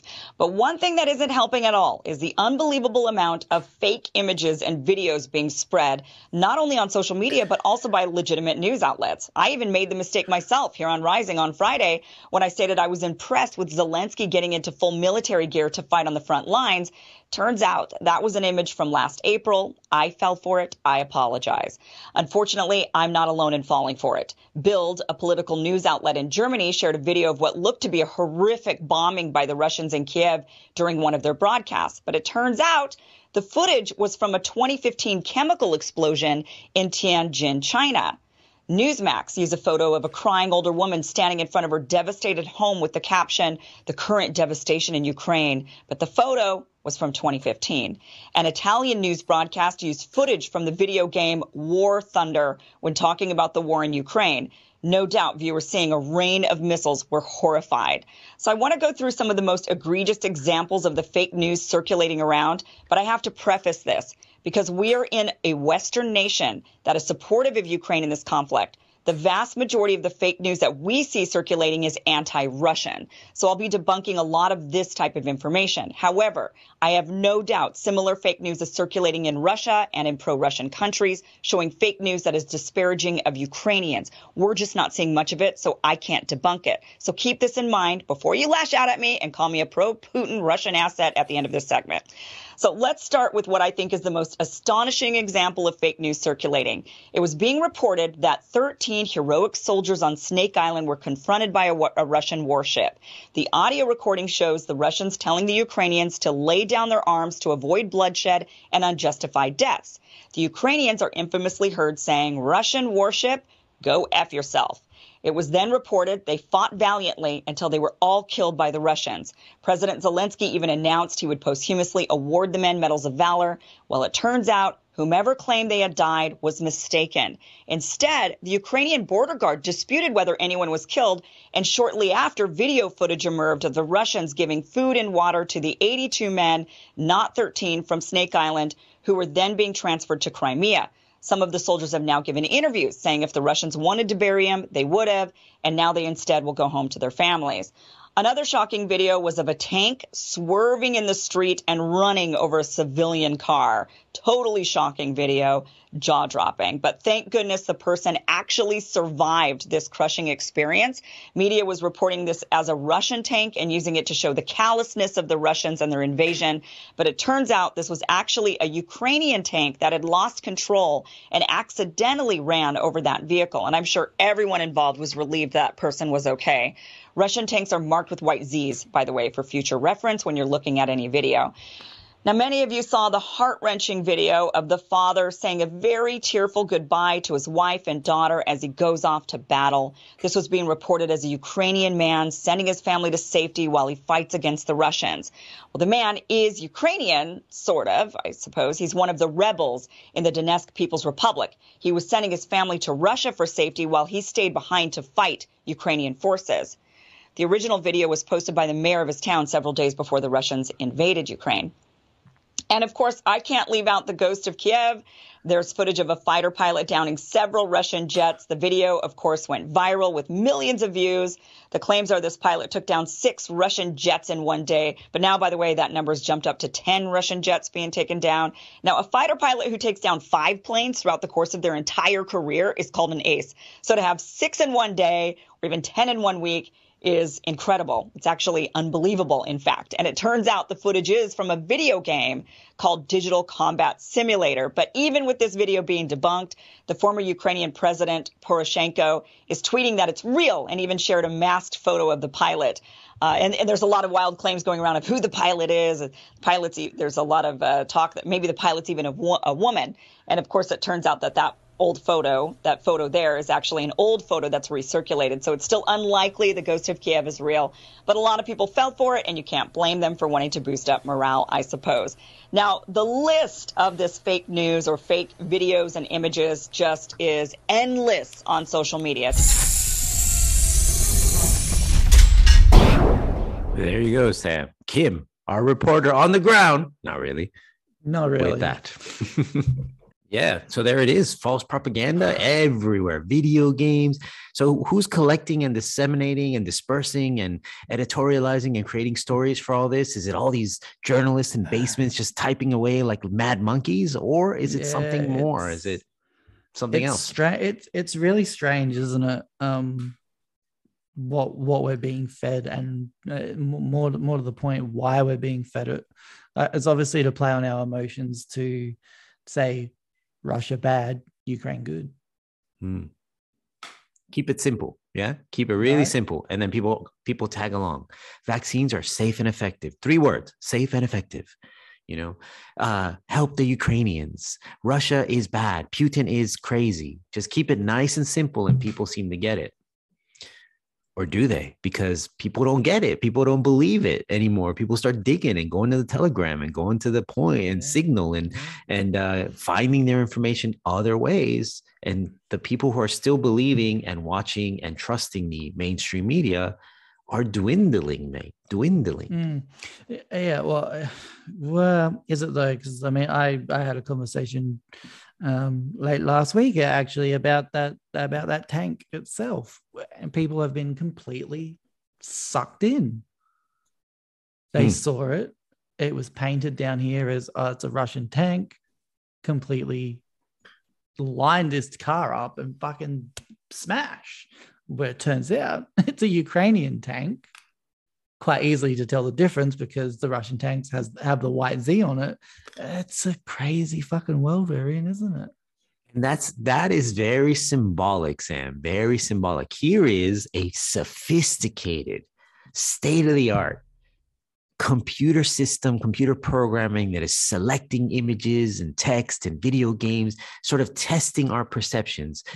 In Hollywood, they are so determined to have photorealistic computer graphic imagery. They want to be able to replicate Leia from Star Wars or Luke from Star Wars. They keep doing it again and again, trying to see what the audience reaction is.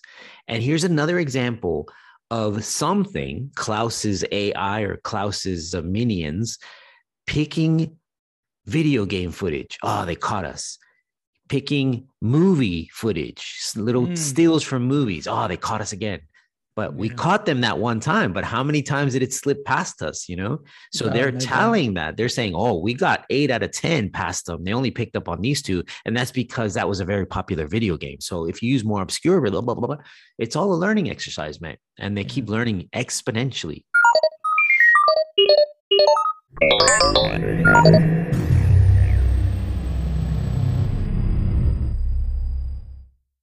Wow, wow, it's certainly it's certainly been a hell of a week, hasn't it?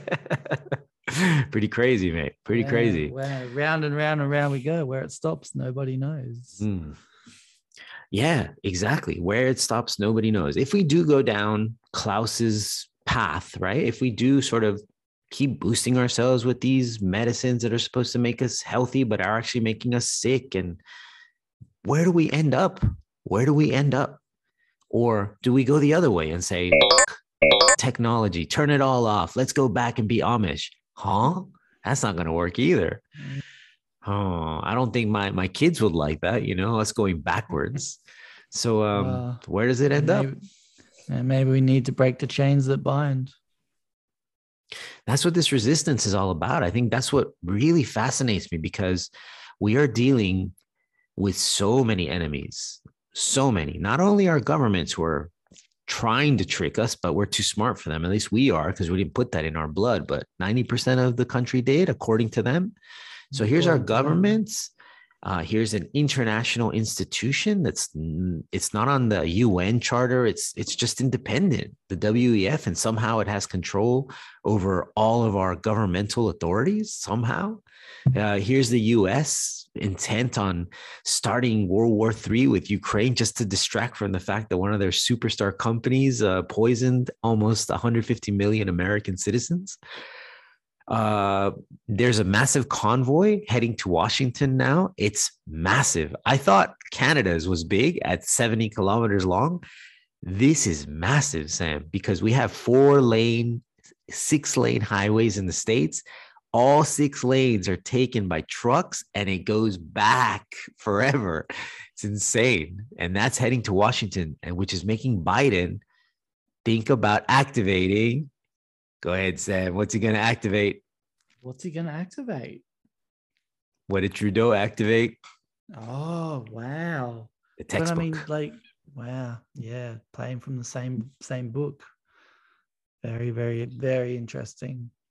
Um, I think on that note, let's let's leave on a little bit of a little bit of a funny note. What do you reckon? I Does like that it. Sound good? You sound okay. All right. So you, it's it, it's funny you you talk of Biden uh, because I've got something extremely funny. Ooh, about- Hunter's laptop. Oh no, no, no. That, that, I, that would be. I have some of Hunter's laptop. I do. I could that- post it on that- Telegram. oh, that would be disturbing rather than funny. But no, this is this is the leader of the free world just this week.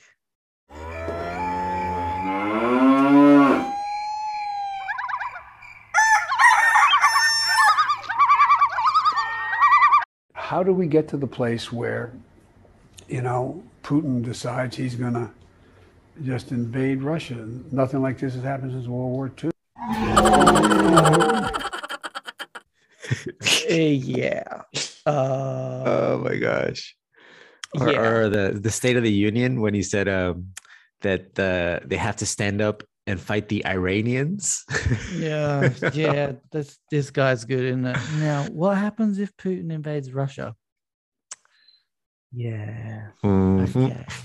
Yeah. How many how many years is he in into his four year term? Ouch. Yeah. Let's just let's just pull the pin. Yeah, I know. What, who, what do you want? Kamala in charge? No. no. so, Kamala, tell us about yourself.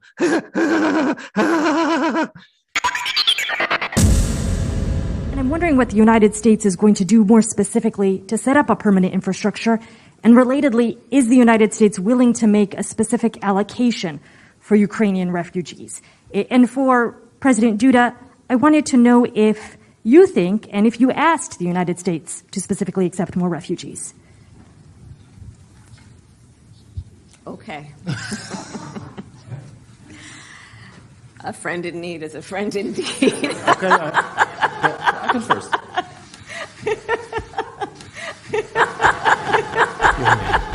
Your plan. Do I really look like a guy with a plan? You know what I am? I'm a dog chasing cars. I wouldn't know what to do with one if I caught it. You know, I just do things. Well, then everyone loses their minds. Introduce a little anarchy. Upset the established order, and everything becomes chaos. I'm an agent of chaos. Oh, and you know the thing about chaos? It's fair. a friend in need is a friend indeed. Okay, uh, I, I can first. Okay, so With the crazy I Joker think- laugh.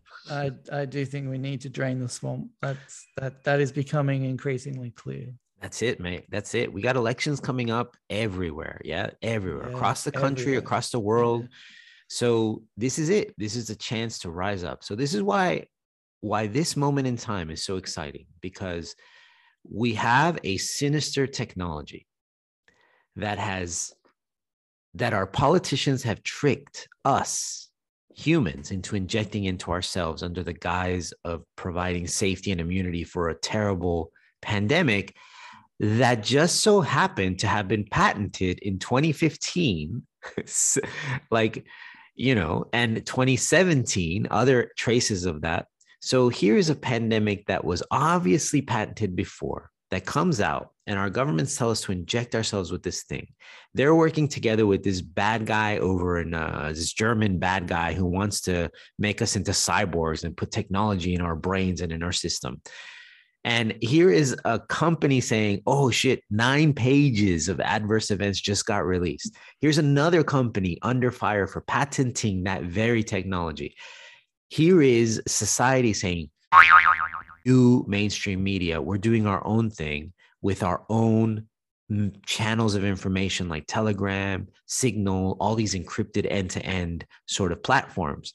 Here is the tech company saying we can take care of that with a digital identity bill. Because if you have digital identity and you hop on the Telegram, your digital currency is going to be programmed to zero because you went to Telegram. And that was a big no no.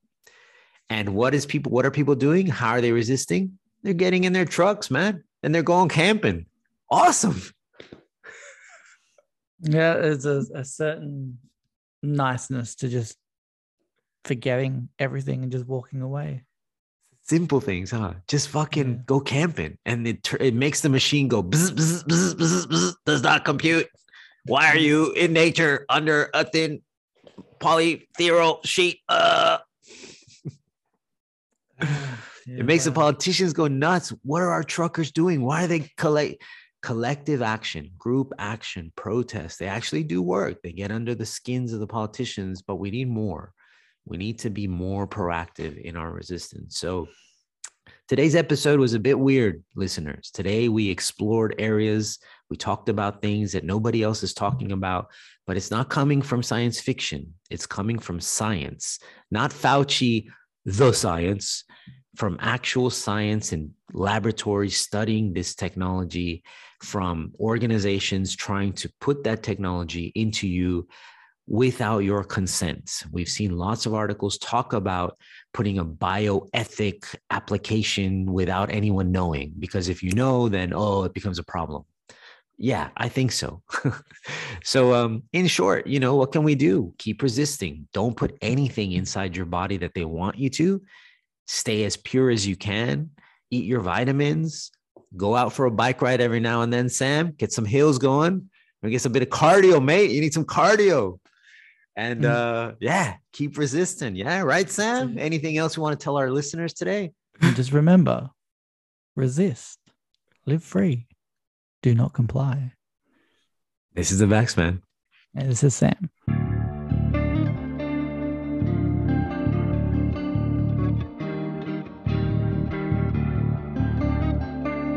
This has been Prison Colony Resistance, where you come to get your PCR test for truth.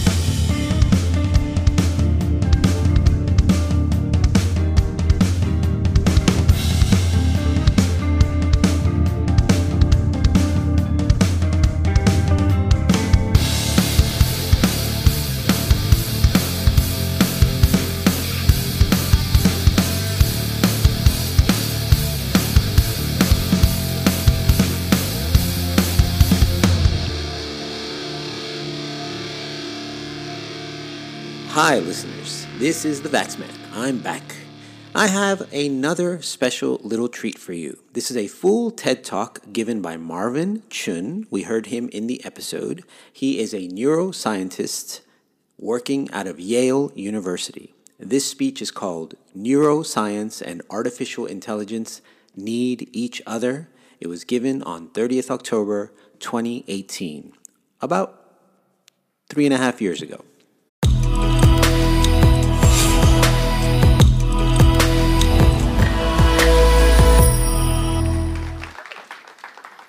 These are really exciting times.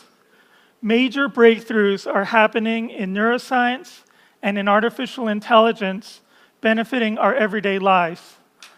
In particular, neuroscience is making AI better, and AI is making neuroscience better.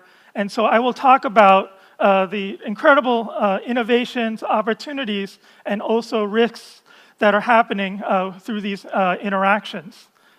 I myself, I am a neuroscientist. I study the human brain and how it relates to the behavior. My major tool for studying the human brain and predicting behavior is MRI, magnetic resonance imaging.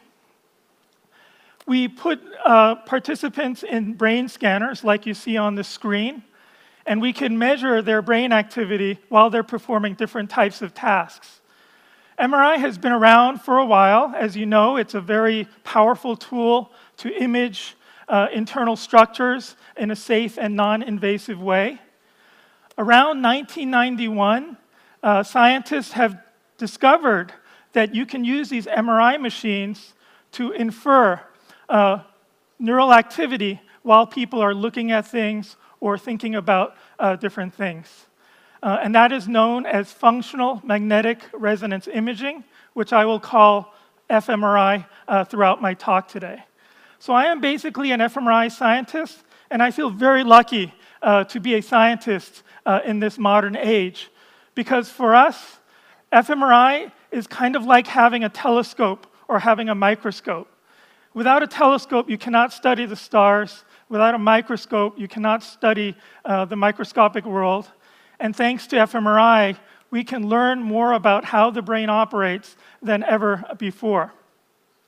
You see here on the screen that, at least at the beginning, in the 1990s, people were using fMRI to infer what different parts of the brain do. However, now in 2018, thanks to AI, machine learning, machine intelligence, and computational power, we can learn many more incredible things about uh, what's happening in your brain uh, while you're in the scanner. Let me show you a few examples. This uh, study is not from my lab. This is from Jack Gallant's lab at UC Berkeley, but inspired uh, many projects uh, in my laboratory. Um, this is a study where imagine you are a participant lying down in the scanner. You can see a TV screen uh, when you're in the scanner and you're, be, you're watching this video on the left, okay? You're watching a video clip. And what, uh, what Gallant's group did was that they built models using uh, machine intelligence, machine learning. Uh, they built very sophisticated models to understand what is the relationship between when you're watching a movie and the brain activity that you can infer using fMRI. And then, just based on the fMRI signals alone, while you're watching this movie, they can guess what you are looking at. And that guess is shown on the right of the screen. So let me go ahead and run this. Again, while the subject, while you're in the scanner, you're watching the movie on the left, and on the right is a computer guessing what you are looking at. It is truly a form of mind reading. Okay, and, and this study was published in 2011, uh, and so it's, it's a fairly recent uh, you know, breakthrough uh, in human neuroscience. In fact, uh, this uh, technology has been so well developed now that a group in Japan um, uh, at ATR have also used this technique to scan people while they're sleeping and while they're dreaming, and they have been able to start to decode what people are dreaming as well. My own laboratory, um, uh, Alan Cowen and Brice Kuhl were members of my laboratory. They were so inspired by the study that you just saw that they decided that they wanted to try to advance the methods of mind reading. And they did this study where they wanted to see if we can draw what faces people were looking at in the scanner. So imagine you're in the scanner, you're looking at a face one at a time, and we can build models of how the face perception activates your brain. And just based on reading out and decoding that brain activity that's collected through the fMRI scanner, we can guess on the bottom, our computer can draw what faces it thinks that you were looking at when you were in the scanner. And uh, although it's a little bit fuzzy, you know, for a first attempt, it was, I think it worked out pretty well. Um, the match is about 65% based on what people were looking at in the scanner and what the computer is guessing based on the brain scans. Again, it is a form of mind reading. In a separate project, my own laboratory, together in collaboration with many uh, fabulous colleagues, uh, in particular Todd Constable's group uh, at the Yale University um, School of Medicine, um, we um, are using this fMRI method to do other kinds of uh, important uh, discoveries about the human brain. Uh, and so this is a little different from what I just showed you, but let me try to explain what we did here. in this study, we put people in the scanner and we did not necessarily ask them to do anything. In fact, we just had them lie down in a, uh, in a task known as resting state. We just asked people to lie down in the scanner and just rest. Of course, your brain is always active, your brain is never idle. Uh, and importantly, everyone's brain um, is unique and operates in fairly uh, different ways. And our big scientific um, finding, uh, our development, is that we created a way to convert your brain activity to a spreadsheet of numbers. we were able to read out your brain activity during the resting state uh, and convert it to a, a matrix of numbers, a spreadsheet of numbers. And importantly, that matrix of numbers is unique to each individual. Uh, it is something that we call the functional connectome because what this set of numbers is measuring is how different parts of your brain are communicating with each other in synchrony or out of synchrony. But long story short, I can take each one of you, put you in the scanner, scan you for 15 minutes, and then I can pull out from your brain a matrix of numbers that will be unique to you. And so we're going to call that a brain fingerprint, and that's why for the cover of the journal where this was published, they have this big picture of a fingerprint. So imagine I can pull out a brain fingerprint from each one of you that's going to be unique to you. That alone uh, is not is interesting, but what's even more remarkable is that there are components of your brain fingerprint, just like there are components of your genome, that correlate with different traits and behaviors. And so, using that discovery, uh, we published a finding showing that we can read out your IQ based on your brain fingerprint. Okay? Again, long story short, I can take any one of you, put you in a scanner, scan you for 15 minutes, and then my computer will tell me what your IQ is. It's accurate enough that I no longer allow my students to look at my brain activity. I don't want them to feel intimidated. Moreover, different components of your brain fingerprint correspond to different behaviors. For example, we want to use this technique to quantify behaviors that are difficult uh, to change into numbers. For example, um, in this study, we can, just by scanning your brain and extracting your brain fingerprint, we can read out and quantify how attentive you are we can quantify whether you have attention deficit disorder or not and how severe those symptoms are. In other studies, we can scan uh, Alzheimer's patients and determine how severe their memory symptoms are. We can quantify that. We can put an autism uh, patient in the scanner and determine how much cognitive impairment that they are exhibiting.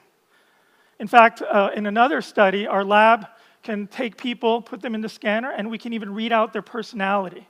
We can determine how extroverted you are or how neurotic you are just by looking at your brain fingerprint measured with fMRI. So I'm pretty excited about a lot of these findings, and we'll talk about how they can be further used to benefit um, society. But I also want to take a moment to say that this was only possible because of the massive com- computational power that we started to enjoy over the past 10 years. And most importantly, because of the fancy and very powerful and exciting algorithms that artificial intelligence and machine learning are providing to us uh, as they are providing to the world. And we are all already benefiting from these technologies.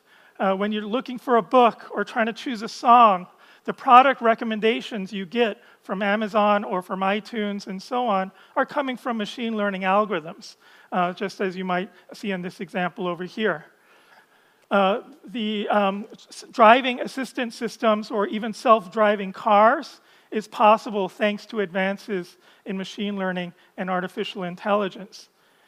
And the algorithms for image recognition are becoming so powerful that they even rival board certified doctors uh, in their ability to classify and diagnose um, skin cancers uh, or other types of cancers that are measured uh, through radiographs. In particular, um, of course, everyone in this audience in Korea is very familiar with the fact that artificial intelligence can now beat human champion Go players. And, uh, and this is really, and I'm sure, it, I know it got a lot of hype and attention in the media. And what I can share with you is that it has not been overhyped. It is truly sensational. It is remarkable. I think it's one of the most important findings in modern society that a computer is able to beat a human at this remarkable game of Go. Uh, it is astounding. No scientist ever predicted that this could have happened uh, this early in our lifetimes. Um, because the game of Go is so complex, and because even the most fastest, powerful supercomputer cannot explore all the moves possible in order to beat a human champion. Okay? It was only possible because they changed the way these algorithms worked. It was because of advances in neuroscience is why a computer was able to beat a human. And I would really love to credit uh, Demis Hassabis, um, the CEO of the most, you know, this tremendously innovative AI company, Google DeepMind. Um, uh, he basically incorporated principles from neuroscience in order to create this massive advance uh, in AI computing. And um, I'm a huge fan of him, uh, and uh, it's partly because, and I'd like to share with you here, is that he was a neuroscientist. Uh, his training, uh, his PhD background was actually in fMRI research, very similar to what I did. Um, and in fact, I, I, I, might even say that 10 years ago, I was more famous than he was. Uh, but of course, uh, things have changed a lot since then. He's done a lot more uh, with his life than I have. But, but anyway, he, his training was in cognitive neuroscience using fMRI. And he used his insights, his knowledge of neuroscience, to bring these tremendous advances to artificial intelligence.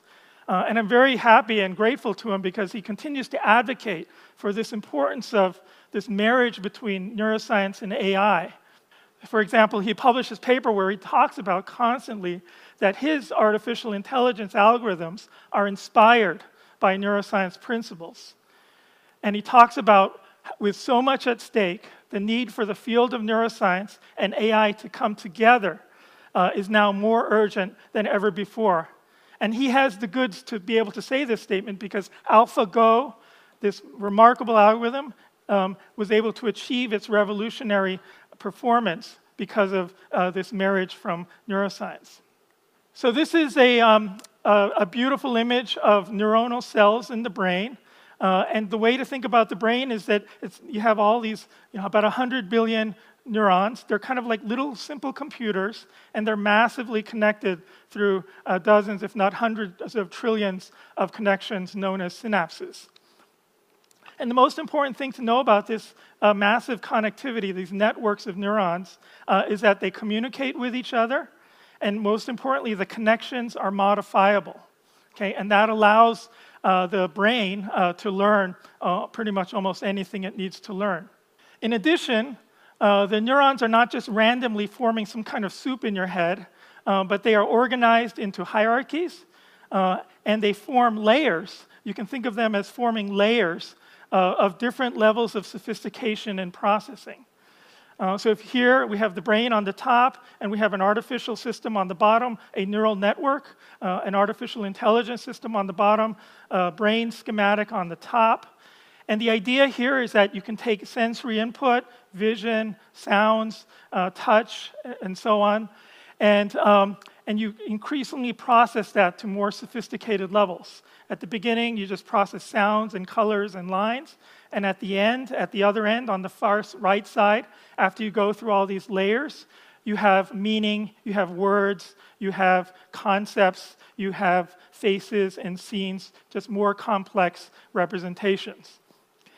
And this, um, and this is basically the architecture of how AlphaGo um, uh, uh, is able to achieve its remarkable level of intelligence. In addition, there are two principles of neuroscience brain processing, human brain processing, and animal brain processing. There are two principles uh, that, are, that make us humans so special, and they were incorporated by Demis Hassabis into his artificial intelligence algorithms. One is replay, which is the idea that even when you are not actively looking at something or thinking about something, even when you're resting, your brain is replaying its experiences. In fact, when you sleep, when you dream, Dreaming is actually your brain replaying its experiences from the day. And it's not just doing that for fun. In the process of uh, replaying its experiences, it's forming knowledge and it's forming memories. As proof, here uh, we have on the top left some pictures of neuronal activity collected from a rat when it's running around in a maze during the day. And on the bottom are the same neurons essentially replaying its activity while it's sleeping, while it's dreaming. Okay? There's a strong correspondence. In fact, if you disrupt the dreaming, the rat's learning starts to go down, it becomes impaired. Next is prediction. Um, your brain, you can constantly plan and think about the future and think about the outcomes, potential outcomes of different actions and thoughts that you may take. Uh, and previously, computers really didn't do much of, you know, do much prediction. But one of the reasons that AlphaGo um, uh, can do its amazing things, as well as chess programs, uh, is that it has this ability, you built in this ability to start to predict the outcome of different moves. So, in sum, I think where neuroscience and AI have kind of a joint mission, joint benefit, is in providing personalized predictions for humans, for machines, for any objective that you may have. And there's, there's still, you know, exciting developments are just starting, you know, just, they're just starting now. Um, I think the next 10, 20 years are going to be incredible. We're going to see some amazing innovations that are going to benefit us all. And so we need to continue to think about how AI and neuroscience can inform each other. Number one, obviously, computers have more speed and power compared to the neurons in your head. However, humans are much more versatile. Our brain cognition, uh, human brain cognition, is much more flexible and it can adapt and it can transfer learning much better than a computer can. You teach a computer one task, it's only going to learn how to do its one task. If you teach a human a task, it can usually generalize that to many other tasks. Um, second, um, computers have this amazing capacity to run simulations. Like we have to sleep and dream in order to do replay. You can program a computer to replay all the time. Okay? Right now, AlphaGo was trained on human games. The newest version of AlphaGo, it's called AlphaGo Zero. It can beat the AI algorithm that beat uh, the champion Isidore. Um, the most current version teaches itself. It just runs on its own and plays with itself in order to achieve a remarkable learning and performance. That's something that computers can beat humans at you know, all the time because they're so fast and powerful. Whereas with humans, one advantage that we have is that we don't need all these training examples. We can learn just from one example. You teach a two year old what a giraffe looks like. You don't need to show 100 or 1,000 pictures of giraffes. A child can learn and generalize in almost one shot. And, and that's something that AI algorithms are now starting to learn. How do you learn something so quickly in one instance? Once they start picking that up, then uh, AI will become even more smarter than it already is. And then the third point is that computer algorithms and AI benefit and can process big data. They can process huge amounts of information. But they, but they don't know what to do with that information. They don't know right from wrong. They don't know what's good or bad. And so ultimately, they always, we always need a human teacher. We always need ethical control. We need a human to teach machines what is right or wrong. Okay, because data won't teach a machine what is right or wrong. Here are some examples. Uh, this is a chat bot, and within a day of release, a bunch of human users were interacting with it by Twitter and taught it to be racist and evil. Uh, this chatbot, within a day, just because of bad data uh, and interactions with humans, it started to deny the Holocaust, it started to love Hitler, and it became very racist uh, because artificial intelligence algorithms, they don't know what's right or wrong. You know, they'll just copy whatever data is being fed to it. There's a term for this, garbage in, garbage out. Okay? They don't have the ability to discern what's good or bad. Only humans can do that for machine learning algorithms. Um, these are pattern recognition systems. These are congressmen uh, in the United States, and a computer algorithm treated, you know, categorized them as criminals, uh, having committed, uh, you know, having been in prisoners. Uh, and of course, uh, there are these other very disturbing examples of misclassifications of human faces. Uh, and also even self-driving cars, uh, you know, we have to worry about um, how safe they are because again, you know, they, they don't, they're not perfect and, you know, they need to learn, you know, how to make judgments uh, when they uh, go down the road. Same thing for neuroscience. We're gaining this ability. I can read out your IQ. I can read out your personality. we ultimately want to use this for good. We want to be able to diagnose depression, mental disorders, reading disabilities. There are so many powerful ways to use this, especially in medicine, for good purposes. but we have to be careful not to use this for bad purposes. We don't want to be screening people um, uh, without their knowledge uh, for certain jobs or certain schools. That would be terrible if you got into Yale because your brain scan looked good and you got denied admission uh, to Yale because your brain scan looked bad. That would be terrible. Uh, so we have to make sure we use these new technologies in good ways. Um, and same thing with AI. Again, AI does not know good from bad, and so we have to make sure we continue to have ethical control over our algorithms. And in closing, again, I think the biggest risk with all these neuroscience developments and with artificial intelligence um, is that is mental privacy. Okay, we should never use these techniques to extract information about individuals without their knowledge. Uh, if you're going to read out something from their brain, if you're going to read out something from their um, profile on social media or their usage of web traffic, then we should be telling people what information we're extracting from them. And so I'll close with this. I want to thank you so much for your attention, uh, and uh, I look forward uh, to the future we have together in neuroscience and AI. This has been Prison Colony Resistance, where you come to get your PCR test for truth.